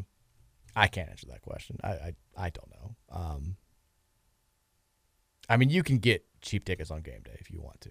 That's that's not hard, but it, like they're still going to put them out there at face value on Ticketmaster until you know 30 minutes before before tip off. Texture says, "Would Trevor rather have KP or Mick Cronin right now?" You already answered. Uh, Mick. Cronin. Yeah, which is No, I don't. I don't want. I don't. I'm not, I don't think Mick Cronin's the right answer to bring us again back to where I think we deserve to be. But oh, God, I just he, he's, he's not going to be this. No no way this bad. Text says Jeff Fish could have gotten six wins and four butt punts out of this team. First of all, it's Jed. Don't Jed. don't disrespect our guy like that. And I would take Jed right now coaching his team. Maybe Jed's better at coaching basketball than he is football. He can't. Again, he, he, there's no way he'd be. I mean, because you know why I, I would take Jed Fish as head coach more. Why would you take a football guy who doesn't even win that much football, Trevor? Here's why. Because he'd be smart enough to at least get three assistants that probably would make up for the differences he lacks in. Yeah. Texas Valvano said today that people expect improvements on a game to game basis, don't know what coaching is. Well, I saw Valvano on the on the on, during the game last night, like on next to Rogers. I mean, he just looked like a dude who just was just sitting through a prostate exam. he, looks, I mean, he looked like he just looked so bad. I felt bad for him. Yes, yes. It's taking a toll on all of us. Let's take a break. when we come back, we'll try to get to as many of your texts as we, as we can. It's therapeutic Wednesday. I don't know if we're doing that much therapy today, but we're trying to we're trying to let it all out. Voice your concerns. Voice your support if you have it. Uh, you know, vo- voice your optimism. We'd love a little bit of a. it- It's been pretty consistently one way here on the text line on today's show. We'd love some alternate viewpoints if you got them at 502 414 1450. We'll be right back to wrap up the show here on 1450 and 96.1 The Big X.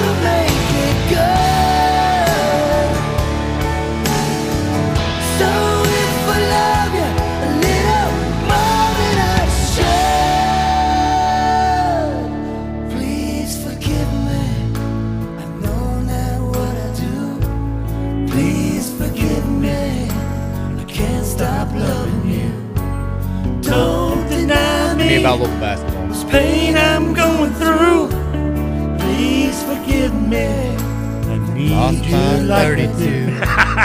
Please believe me. I wish it was only 32. When this song came out, I think I was like sixth grade. And my, I don't know if you remember the video or not. I don't at all. Uh, the video's just like Bryan Adams. Is, he's like standing around with the band, and they're you know, playing the song, and like this a doggy walking around the whole time. I remember my buddy in sixth grade was like, "You know, it's a song about a dog, right?" I'm like, and then that's like every time I hear like listen to this lyrics and think about it coming from a dog. Uh, like, please forgive me. I don't know what I do. Please forgive me. I can't stop. Like, if you think about it from the lyrics of view of a dog, this song really Uh, makes from the dog, not about a dog. No, from the dog. Oh, I like the dog's point of view. What's the song that's supposed to be about a dog? Uh, Barry Manilow, Mandy. Man, that was on. Which I looked it up because I, I tried to make that argument to my mom That once. was from the movie. From yeah. I Can't Hardly Wait. Oh, yeah. And I was like, you know, it's about his dog. Mom was like, no, it's not. I remember the smell of your skin. And I looked it up, and sure enough, it's not about his dog. It's like it's like an urban legend. I was like, well, it's making me look like an idiot. Next time I'm gonna listen to the song, just listen to Ethan the lyrics Abram. and think about this song through the eyes of a dog. It makes so, it actually works. I like that. we'll go back in. Final segment here. By the way, Twitter's down. Twitter's not working. If you, was Kenny Payne in charge? if you try to tweet, it says you're over your daily limit for tweets. So, but scheduled tweets work. So if you want to tweet, you have to schedule a tweet. It's like tape delay. Is it really? It's actually fine. I kind of I'm enjoying. I it. want to try to tweet something right Try now. right now. Apparently, Instagram was down earlier too. Whole, whole know. country's falling apart. This is what happens when Louisville basketball's three and twenty-one. You just nothing's going to work. Uh, we got about let's see, we got about fifteen minutes left in the show. Yeah, what were you trying to tweet out? What, what were you? Well, I just saw everybody talk about how they couldn't tweet, so I I Oh. tweeted out boner and then put in parentheses scheduled tweet and it didn't work. we have about 15 minutes left. We'll get to as many of your texts. This this always happens after bad loss. It happens after big wins too. Text line blows up. You guys have have thoughts you want to get out there. So 502-414-1450 is the place to make it done. We will uh, try to get to as many of these as we can before the end of the show, but probably not going to get to all of them because that's it's been it's, it's a busy day. You're, Mike, you're your wondering, uh, the Beast Beast Bible two modes. Uh, The poll? Poll. It's at right now ninety five percent prostate exam. Somebody voted for Louisville basketball. Five percent voted for Louisville. basketball. There you go. I, I've not voted. I, that makes me does believe that makes me believe that Jan is still available. I guess on Twitter. Jan's still voting. She's still voicing her voicing her opinions. I voted prostate. Text says, hold on, can I read this? Uh oh. No. Next text. Text says, I don't even know what this means. What brand of peanut butter are you going with? Also, what are you going with? Jelly, preserves, or fruit spread? Peanut butter, I'm I'm non crunchy. Uh, I like both. yeah, I'm I'm not. I'm, I prefer smooth. Uh, Jif. I'm a Jif guy. I'm a Jif guy as well, and I prefer smooth, uh, smooth and creamy. The jelly, I mean, I, I like almost all jellies. I grape is probably my favorite. I mean, I, but I, I love strawberry. I'll eat blackberry. Anytime you go to Cracker Barrel and you get all the different flavored jellies, I'm taking them home with me. What's the difference between fruit spread and jelly and jam? Man, no difference between jelly and jam. I don't know what's the difference. Have you ever heard that joke? What's you can't tell that joke. Can't jam. That that's that that joke led to uh, what's her name leaving How Met Your Mother for a month. Really, I don't know. I don't, I don't understand the. But what's fruit spread? Uh, like like like spread like actual spread or like a spread like a Well, buffet. I don't know. The texter's asking, are you jelly, preserves, or fruit spread? I'm jelly. I'm jelly only because I don't think I've even had any preserves really. I like I, I like them both. Like my Mary will bring back some some preserves from a farm that her, her family friends in Springfield have. I might That's like really them, good. yeah. But I'm still more of a jelly guy. I don't know. I'm sure I've had fruit spread. I don't know what it is. I don't I don't, know the difference. Uh, yeah, I don't know. Like uh, here's another question. okay. Why the hell is Nutella like uh, like uh, actually? Is it, um, I love Nutella. I've never had it, but isn't it just chocolate spread? It's like yeah, hazelnut chocolate spread. How the hell is that thing a breakfast thing? I thought we got past that when we got rid of the cookie cereal. Well, it's kind of like I mean, you know, we treat breakfast differently than most places in the world. Like we we treat like We're the only country that eat. That, that, I mean, that pancakes hunt- and that hunt- waffles and- that hunt for fun and not for food. There's a really good bit in the new Nate Bargatze special where he talks about how much he, he's getting older and things affect him differently. And he's like, I can't eat pancakes and I love pancakes so much. He's like, but they never sit. He's like, you know, you eat pancakes in the morning, your stomach hurts, you get lazy. He's like, and I never put two and two together. I'm always like, oh, I just can't get it going today. He's like, I'm talking to my wife. I'm like, I think we need new pillows. I'm not sleeping well. I don't know if I got enough sleep. And she's like, You ate a whole loaf of bread with syrup spread over it. I think that's probably the bigger issue here. Our breakfast, yeah, I mean, I, I'm the same way. I'll eat way too many waffles. Like, love waffles, love pancakes. but like, I'll feel like crap for the next two hours. It, it's worth it on the weekends. I'll still make that happen. Nutella is great. It's like, have you ever had those little Ferrero Rocher, like chocolate candies that they, they're big on around Christmas time? I think maybe are they the one? You're talking about the one that come in like red, like hazelnut, Yes, red, yes, green. yeah. exactly. The little spread Yeah, we that's used to in have there- at Books a Million. I used to eat them all the time for free. Yeah, the little spread that's in those is is Nutella. Oh, okay. Well, I guess I have had. If you like then. that, then you like Nutella. Okay. I just never, I've never, yeah, I never actually ate. Oh, I guess I have eaten and just not realized it. But also, I just never understood like how can this be like? A, like I saw a commercial recently for it, and I'm like, this is just like pure chocolate spread. I mean, Yeah. Put, I mean, how? I put it on. I'll usually do uh, every now and then. I'll do like toast, and I'll have like one with like actual jelly, and then I'll have like one with Nutella sometimes. See, it, it does the- feel like I'm just eating. Yeah, well, I mean, I chocolate. could see putting on like a glazed donut, but like No. if I'm putting toast, no, toast is always going to be jelly for me. Or- Nutella's good. or whatever, or yeah, strawberry, whatever kind of jelly. Texas says uh, fruit spread is government jelly. Okay. I've never had spam either. I've never had spam either. I've never eaten spam. I used to love. Um, oh god, Don't get me wrong. I've, I've, I've, I've gone through the poor man's diet growing up. I mean, but I just never ate spam. I used to love deviled ham. Uh, well, no, I was going to say deviled eggs. Uh, deviled ham, I guess. Maybe I have. I It looks like it smells like cat food, but it was really good. I don't know if I've had that or not. Texture says uh, KP hates PB and J's. I hope not. I love PB and J's. Texas Nutella is from Germany. I've had it since the 80s. My sister was friends with a German exchange student. You could only get it at like Hickory Farms back then. Props to you. Now you find it everywhere. Texas, I freaking love Ferrero Rochers. Yeah, they're they're fantastic. Yeah, those. Yeah, because I used to eat those. They little individual ball. Yeah, I used to. Texas Yeah, deviled ham is spam. Okay, well that makes. I, Oh. but I haven't had like the brand spam. That's what I think. Okay. I used to have it like the little tin can. I would take it in for lunch. It smelled horribly. I'd eat it with Triscuit crackers. Isn't that kind of like a Lunchable? It was, like a poor kid's lunch. Like you ever opened a lunch bowl like the, the ham and turkey they put in there, ta it smells like spam, kind of probably. Yeah, what, what I assume spam would, would taste Yeah, like. exactly. Texas Nutella should be eaten by the spoonful only. No, you put it on. I, I put it on. I mean, if you're just eating, it, why don't you just put like pour chocolate syrup in your mouth? I will make loaded French toast where you'll put put the I'll, I'll put two pieces of bread together with cream cheese in the middle, and then I'll top it with some powdered sugar, Nutella, and fruit. Delicious, incredible breakfast. Very good. Highly recommend. I can't believe I've never. I'm, I can't believe the fattest one here is not a big chocolate breakfast guy. Yeah, I, I am. I do miss the cookie crunch though. Texas, who's having a better first year in charge? Elon Musk at Twitter or Kenny Payne at Louisville? Well, Twitter's still technically it's not operating the way it's supposed to half the time, but it's still working. It's in existence. Uh, I'm going to go with uh, Elon's having a better first year. I mean, both are Both are struggling. Both have a fan base that, that can't be satisfied. no, that's for sure. Neither of them know anything about X's and O's. Texas says you may change my mind on the Nutella front. I may give it a try. You should. It's. it's I'm gonna try. I wanna put on some waffles. now, put it on some French toast. It's it's fantastic. Can I put it on like a? Like, I'd want to put it like on a, a biscuit or something though, or like a croissant. Yeah, the croissant could work. The croissant is what I'm thinking of. I like a loaded. I, I like a good chocolate croissant. Like I, I last night I was going through my kitchen. I had not much to pick from. You know, it had like a late late night uh, uh, hunger. Yeah. some call 'em munchies. Okay. And uh, I was like, what do I want? And I ended up eating two uh, cinnamon raisin uh, muff uh, uh, McMuffins just because I was like, it's cinnamon and raisin. It's good. I don't need to put anything in it. Cinnamon, good. Raisin, Raisin, good. Meat, Good. good. Thank you, Joey.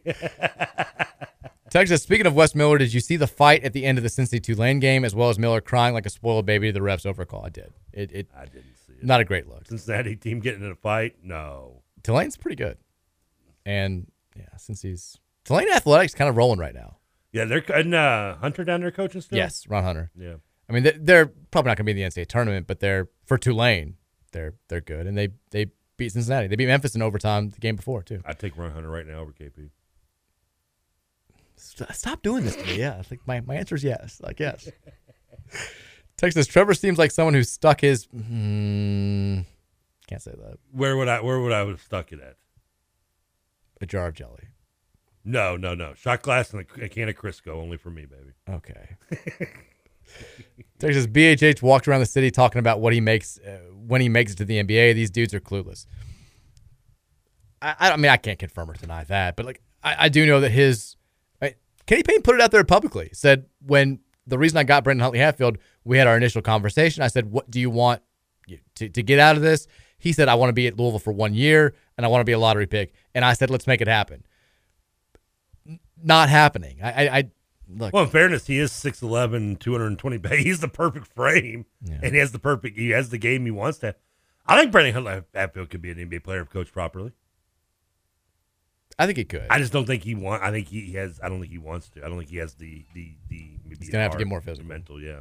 Texas French toast is the best. Agreed. I love it with powdered sugar and syrup. Not sure about Nutella. Might make my head explode. D- Trust me. Just go with it. Put a little fruit on it. The fruit makes it. The fruit makes it healthy. I mean, I like chop up French strawberries toast. and blueberries. You're good. Are you putting French toast above pancakes or waffles? Yes. I don't know. Maybe it's road trip. in me. Definitely above pancakes. Maybe above waffle. I love waffles. I love. I, I'm, are you waffle or pancakes? Waffle. I'm, I'm with you on that. Waffle. Um, but I love, not to be, not to be, you know, cover myself in, in hubris here. I love my French toast. I love the way that I make it. I think it's delicious. I put a little. That's the Danish spread, right? Put a little coffee creamer in the uh, in the mix. Oh, it's delicious. Great stuff. Texas, I'm glad I could divert the combo. You're welcome. Thank you. I should say. Yeah, we did. That's the Nutella guy. That's the yeah. That's the, the question guy. Texas on Saturday. What was ESPN thinking relegating top 25 Miami versus Clemson on ACC Network while the two worst teams in Louisville and Florida State was on ESPN two? I don't know, but I'm also I'm pissed off that our game this Saturday is at seven o'clock. If we're gonna be this Oh, bad and we're gonna have a game where it feels like we've got no hope to win or be remotely competitive, at least get it over early. Like, don't take away part of my Saturday night. Like this is, and it's the next two Saturdays. Both of our our next two Saturday games are both at seven o'clock. It's this week against Florida, uh, Miami on the road, and it's next Saturday against Clemson. Just give us the noon tip. I just wish they'd scheduled it on Sunday at three, so I didn't have to watch it. and then the rest of the country wouldn't see it either. Texas says BHH is done. I don't know. I don't know. I mean, Kenny Payne said he's he's back on the court. He's doing stuff. Who knows? I mean, I do. I expect him to return next year. I would be shocked. I would be more shocked to be returned than if he didn't. Texas is Vegas hating Louisville as much as fans when trying to handicap betting lines. Well, they've got no idea. Yeah, who knows? Yeah. They're straying from from KenPom like four points one way or the other. They're they're just guessing. Texas. So if we have recruiters and not coaches, how's the recruiting going? Year two won't do it. Yeah, that's how would you assemble next year's schedule? Would you line up a bunch of 250, 300 KenPom chumps, or do you go with a similar schedule? Well, the schedule's already made, isn't it? No, We don't do basketball as far ahead of the not no. We, we could have non-conference. ga- The problem is Kenny Payne said he wanted to play all these teams. He just didn't want to do it last year, and now they're going to be like we've got to go play a road game at DePaul at some point. We, that, we have a contract for a home and home. We're supposed to play this year. We got out of it. We asked out of it. They said yes. Taking the stars that he turned down. God. He said he wanted to play Indiana, just not this year. He said he wanted to play Memphis, just not this year. I don't know. I, I can't remember. I think we already are like signed up for a, a multi-team event. I think we're playing in one of the like the Brooklyn tournament where it's like two games, but then that also will will they'll pick three games for you at home against smaller teams. That's how those multi-team events work. so he'll have he'll only have like four or five non-conference spots to fill himself because you've got UK locked in. You've got the big the um you know, next year will Real be quick, real quick. Because I, I will, I'll throw this in there. I, I, I, you know me. I want Indy. I want well, not maybe as much Indiana, but I want Memphis, and Kentucky on the schedule every year. I don't right now. I don't care. I mean, well, I don't care who we're putting on the schedule. We're gonna lose to them anyway. So I mean, at least you know, at least when we get Gooby, can have the rival still on our schedule. This I think we'll try to schedule somewhat light, but you can only control so much. Like we've got the ACC Big Ten Challenge is going away, but we've got the ACC Big Twelve Challenge starting next year. Oh, joy! So that'll be a good opponent. I mean, The conference is better. Yeah, exactly. Although we may get left out. I don't know because they've got 18 teams. We'll have uh, 15. We may they may not include us in that, so that may be an Oh, extra game schedule. will be so lucky. Yeah, Texas after Pitt knocked down their 11-3. KP calls timeout to go to his zone. Yeah, that's on the players. It did take a long time for him to call. But it was like a 17 to one run. And Which one? The first one. Okay, yeah, because there was multiple. And he just wouldn't call timeout. I'm like, what? Why? What, what, what? He's done that all season. I know. He has. Texas, I appreciate where Trevor is now with KP. I remember post Chaminade and Lenoir-Rhyne. He said he was pleased with the performances. I tried to give him a benefit of a doubt. I You had did. been. You worked. I mean, I said I said I was made going to be patient. February eighth. I mean, and I'm still like, if I, he can prove me wrong, I wish he would. I make me. We like, all want to be wrong. Yeah, make me look like a, a complete fat moron. I don't care. I wish you would. I try. I do it a lot. I don't mind. If we were to like win the ACC tournament this year, there'd be no part of me that would be like, "Oh, this sucks. I'm mad. I'm I'm secretly mad that Kenny Payne is is having something." No, all of us. I can't speak for everybody. I think most of us just want the team to win. We don't care who does it. We don't care how it happens. We just want to start winning. We're upset about the fact that we've won three games and that there's not a whole lot of signs pointing to things getting better in the near future. We're concerned. I would love, like, I'll tell you right now, I don't think things are going to get significantly better next year as of right now. Based on the evidence that we have right now, I'm telling you, I don't think things are going to get significantly better. I want to be wrong. I wanted to be wrong this year. I mean, I was wrong. I, they're worse than I thought they were going to be. Yeah. But like, I want to be wrong in the, the the positive way. There's no part of me that wants to like thump my chest or I told you so. I t-. no, I I am a simple man. I want to be happy. I want to make people around me happy, and I want Louisville sports to be good. I'm gonna assume, That's it. I'm gonna assume the answer is basketball because of uh, basketball being bigger than football, but more just frustratingly ashamed to watch 18 football season or this season of basketball. This season of basketball, And it's because, because basketball is more of a love, I think. and because we knew like Petrino was gone. Like that was, you could write off the end of the season by saying he's well, he wasn't there for the last two games. You're right. You're right. You're right. Because that we knew, but the coaching staff had quit. We knew. The sad part is, is this one's just as embarrassing, and the coaching staff is actually trying. we knew the program was in a bad state, but we knew they were going in a different direction. Right now, it's the unknowns that are killing us. Like this is as bad as we've ever seen. It's, it's unexpected, and there's no guarantee that it's going to get significantly better anytime soon. Texas, what's the status of TK's Venmo account? Super Bowl. People have, have, have chipped I- in. I was Trevor Dash Kelsey on Yeah. Venmo. I heard some chings this morning. I was like, "What the hell's that? Somebody's somebody owes me money." Texas UK fans at my work keep an updated board of U of L's total wins in the past 365 days, and also the day since the last U of L win. Well, they're not, they're not exactly sitting on top of the hill these days either. Should we do one of those little things? We're both bad. U of L won last No. one. We'll do UK. We're both bad. We're equally bad. Down year for the sport, down year for the, the state. Yeah, it. Texas, I saw KP pick up a whiteboard a couple of times during one game, and I assumed he was writing affirmations on it. What did he just move it so he could sit down?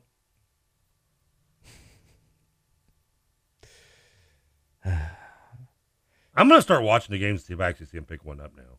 I have have not noticed. I, I saw the, the same complaint that you saw. I think it was on Twitter. I think it was on. It was, it was on. Twitter. I couldn't remember.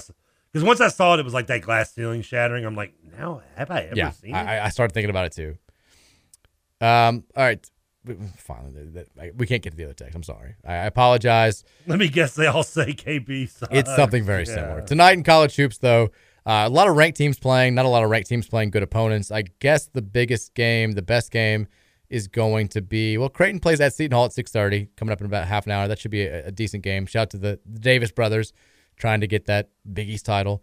Um, Oklahoma Baylor, decent game at nine o'clock on ESPNU. I tell you what, this is the game that we'll pick though. Late night, ten o'clock, CBS Sports Network. Number twenty-five, San Diego State on the road taking on Utah State. Utah State is a two and a half point favorite. Battle at the top of the Mountain West standings. TK, who you got? I have no. I haven't watched the team play. I know San Diego State just crapped top twenty-five though, if I remember right. So just said number twenty-five. Yeah. Uh, who's their coach now? Uh oh god. I don't even remember. Yeah. Uh, it is. I can tell you now. It's uh, Brian Dutcher. Where did he come? from? Brian Dutcher. He's been there for a while. I thought it was Okay, some. yeah, did he take over for uh, what's uh, what's yes. his name when he For some reason, I thought it was somebody different. Yeah, I couldn't remember this. Uh, that being said, it's a home game. I'm going to go Utah State. I'm gonna take San Diego State. I think that I think they got the goods. I know Utah State's really good at, at home. Give me SDSU. Go Aztecs. Utah State's coach is Ryan Odom. I'll take him too. Hey, he's the guy who just came over from, From uh, Baltimore, yeah. yeah, UMBC. Knocked off uh, number one Virginia.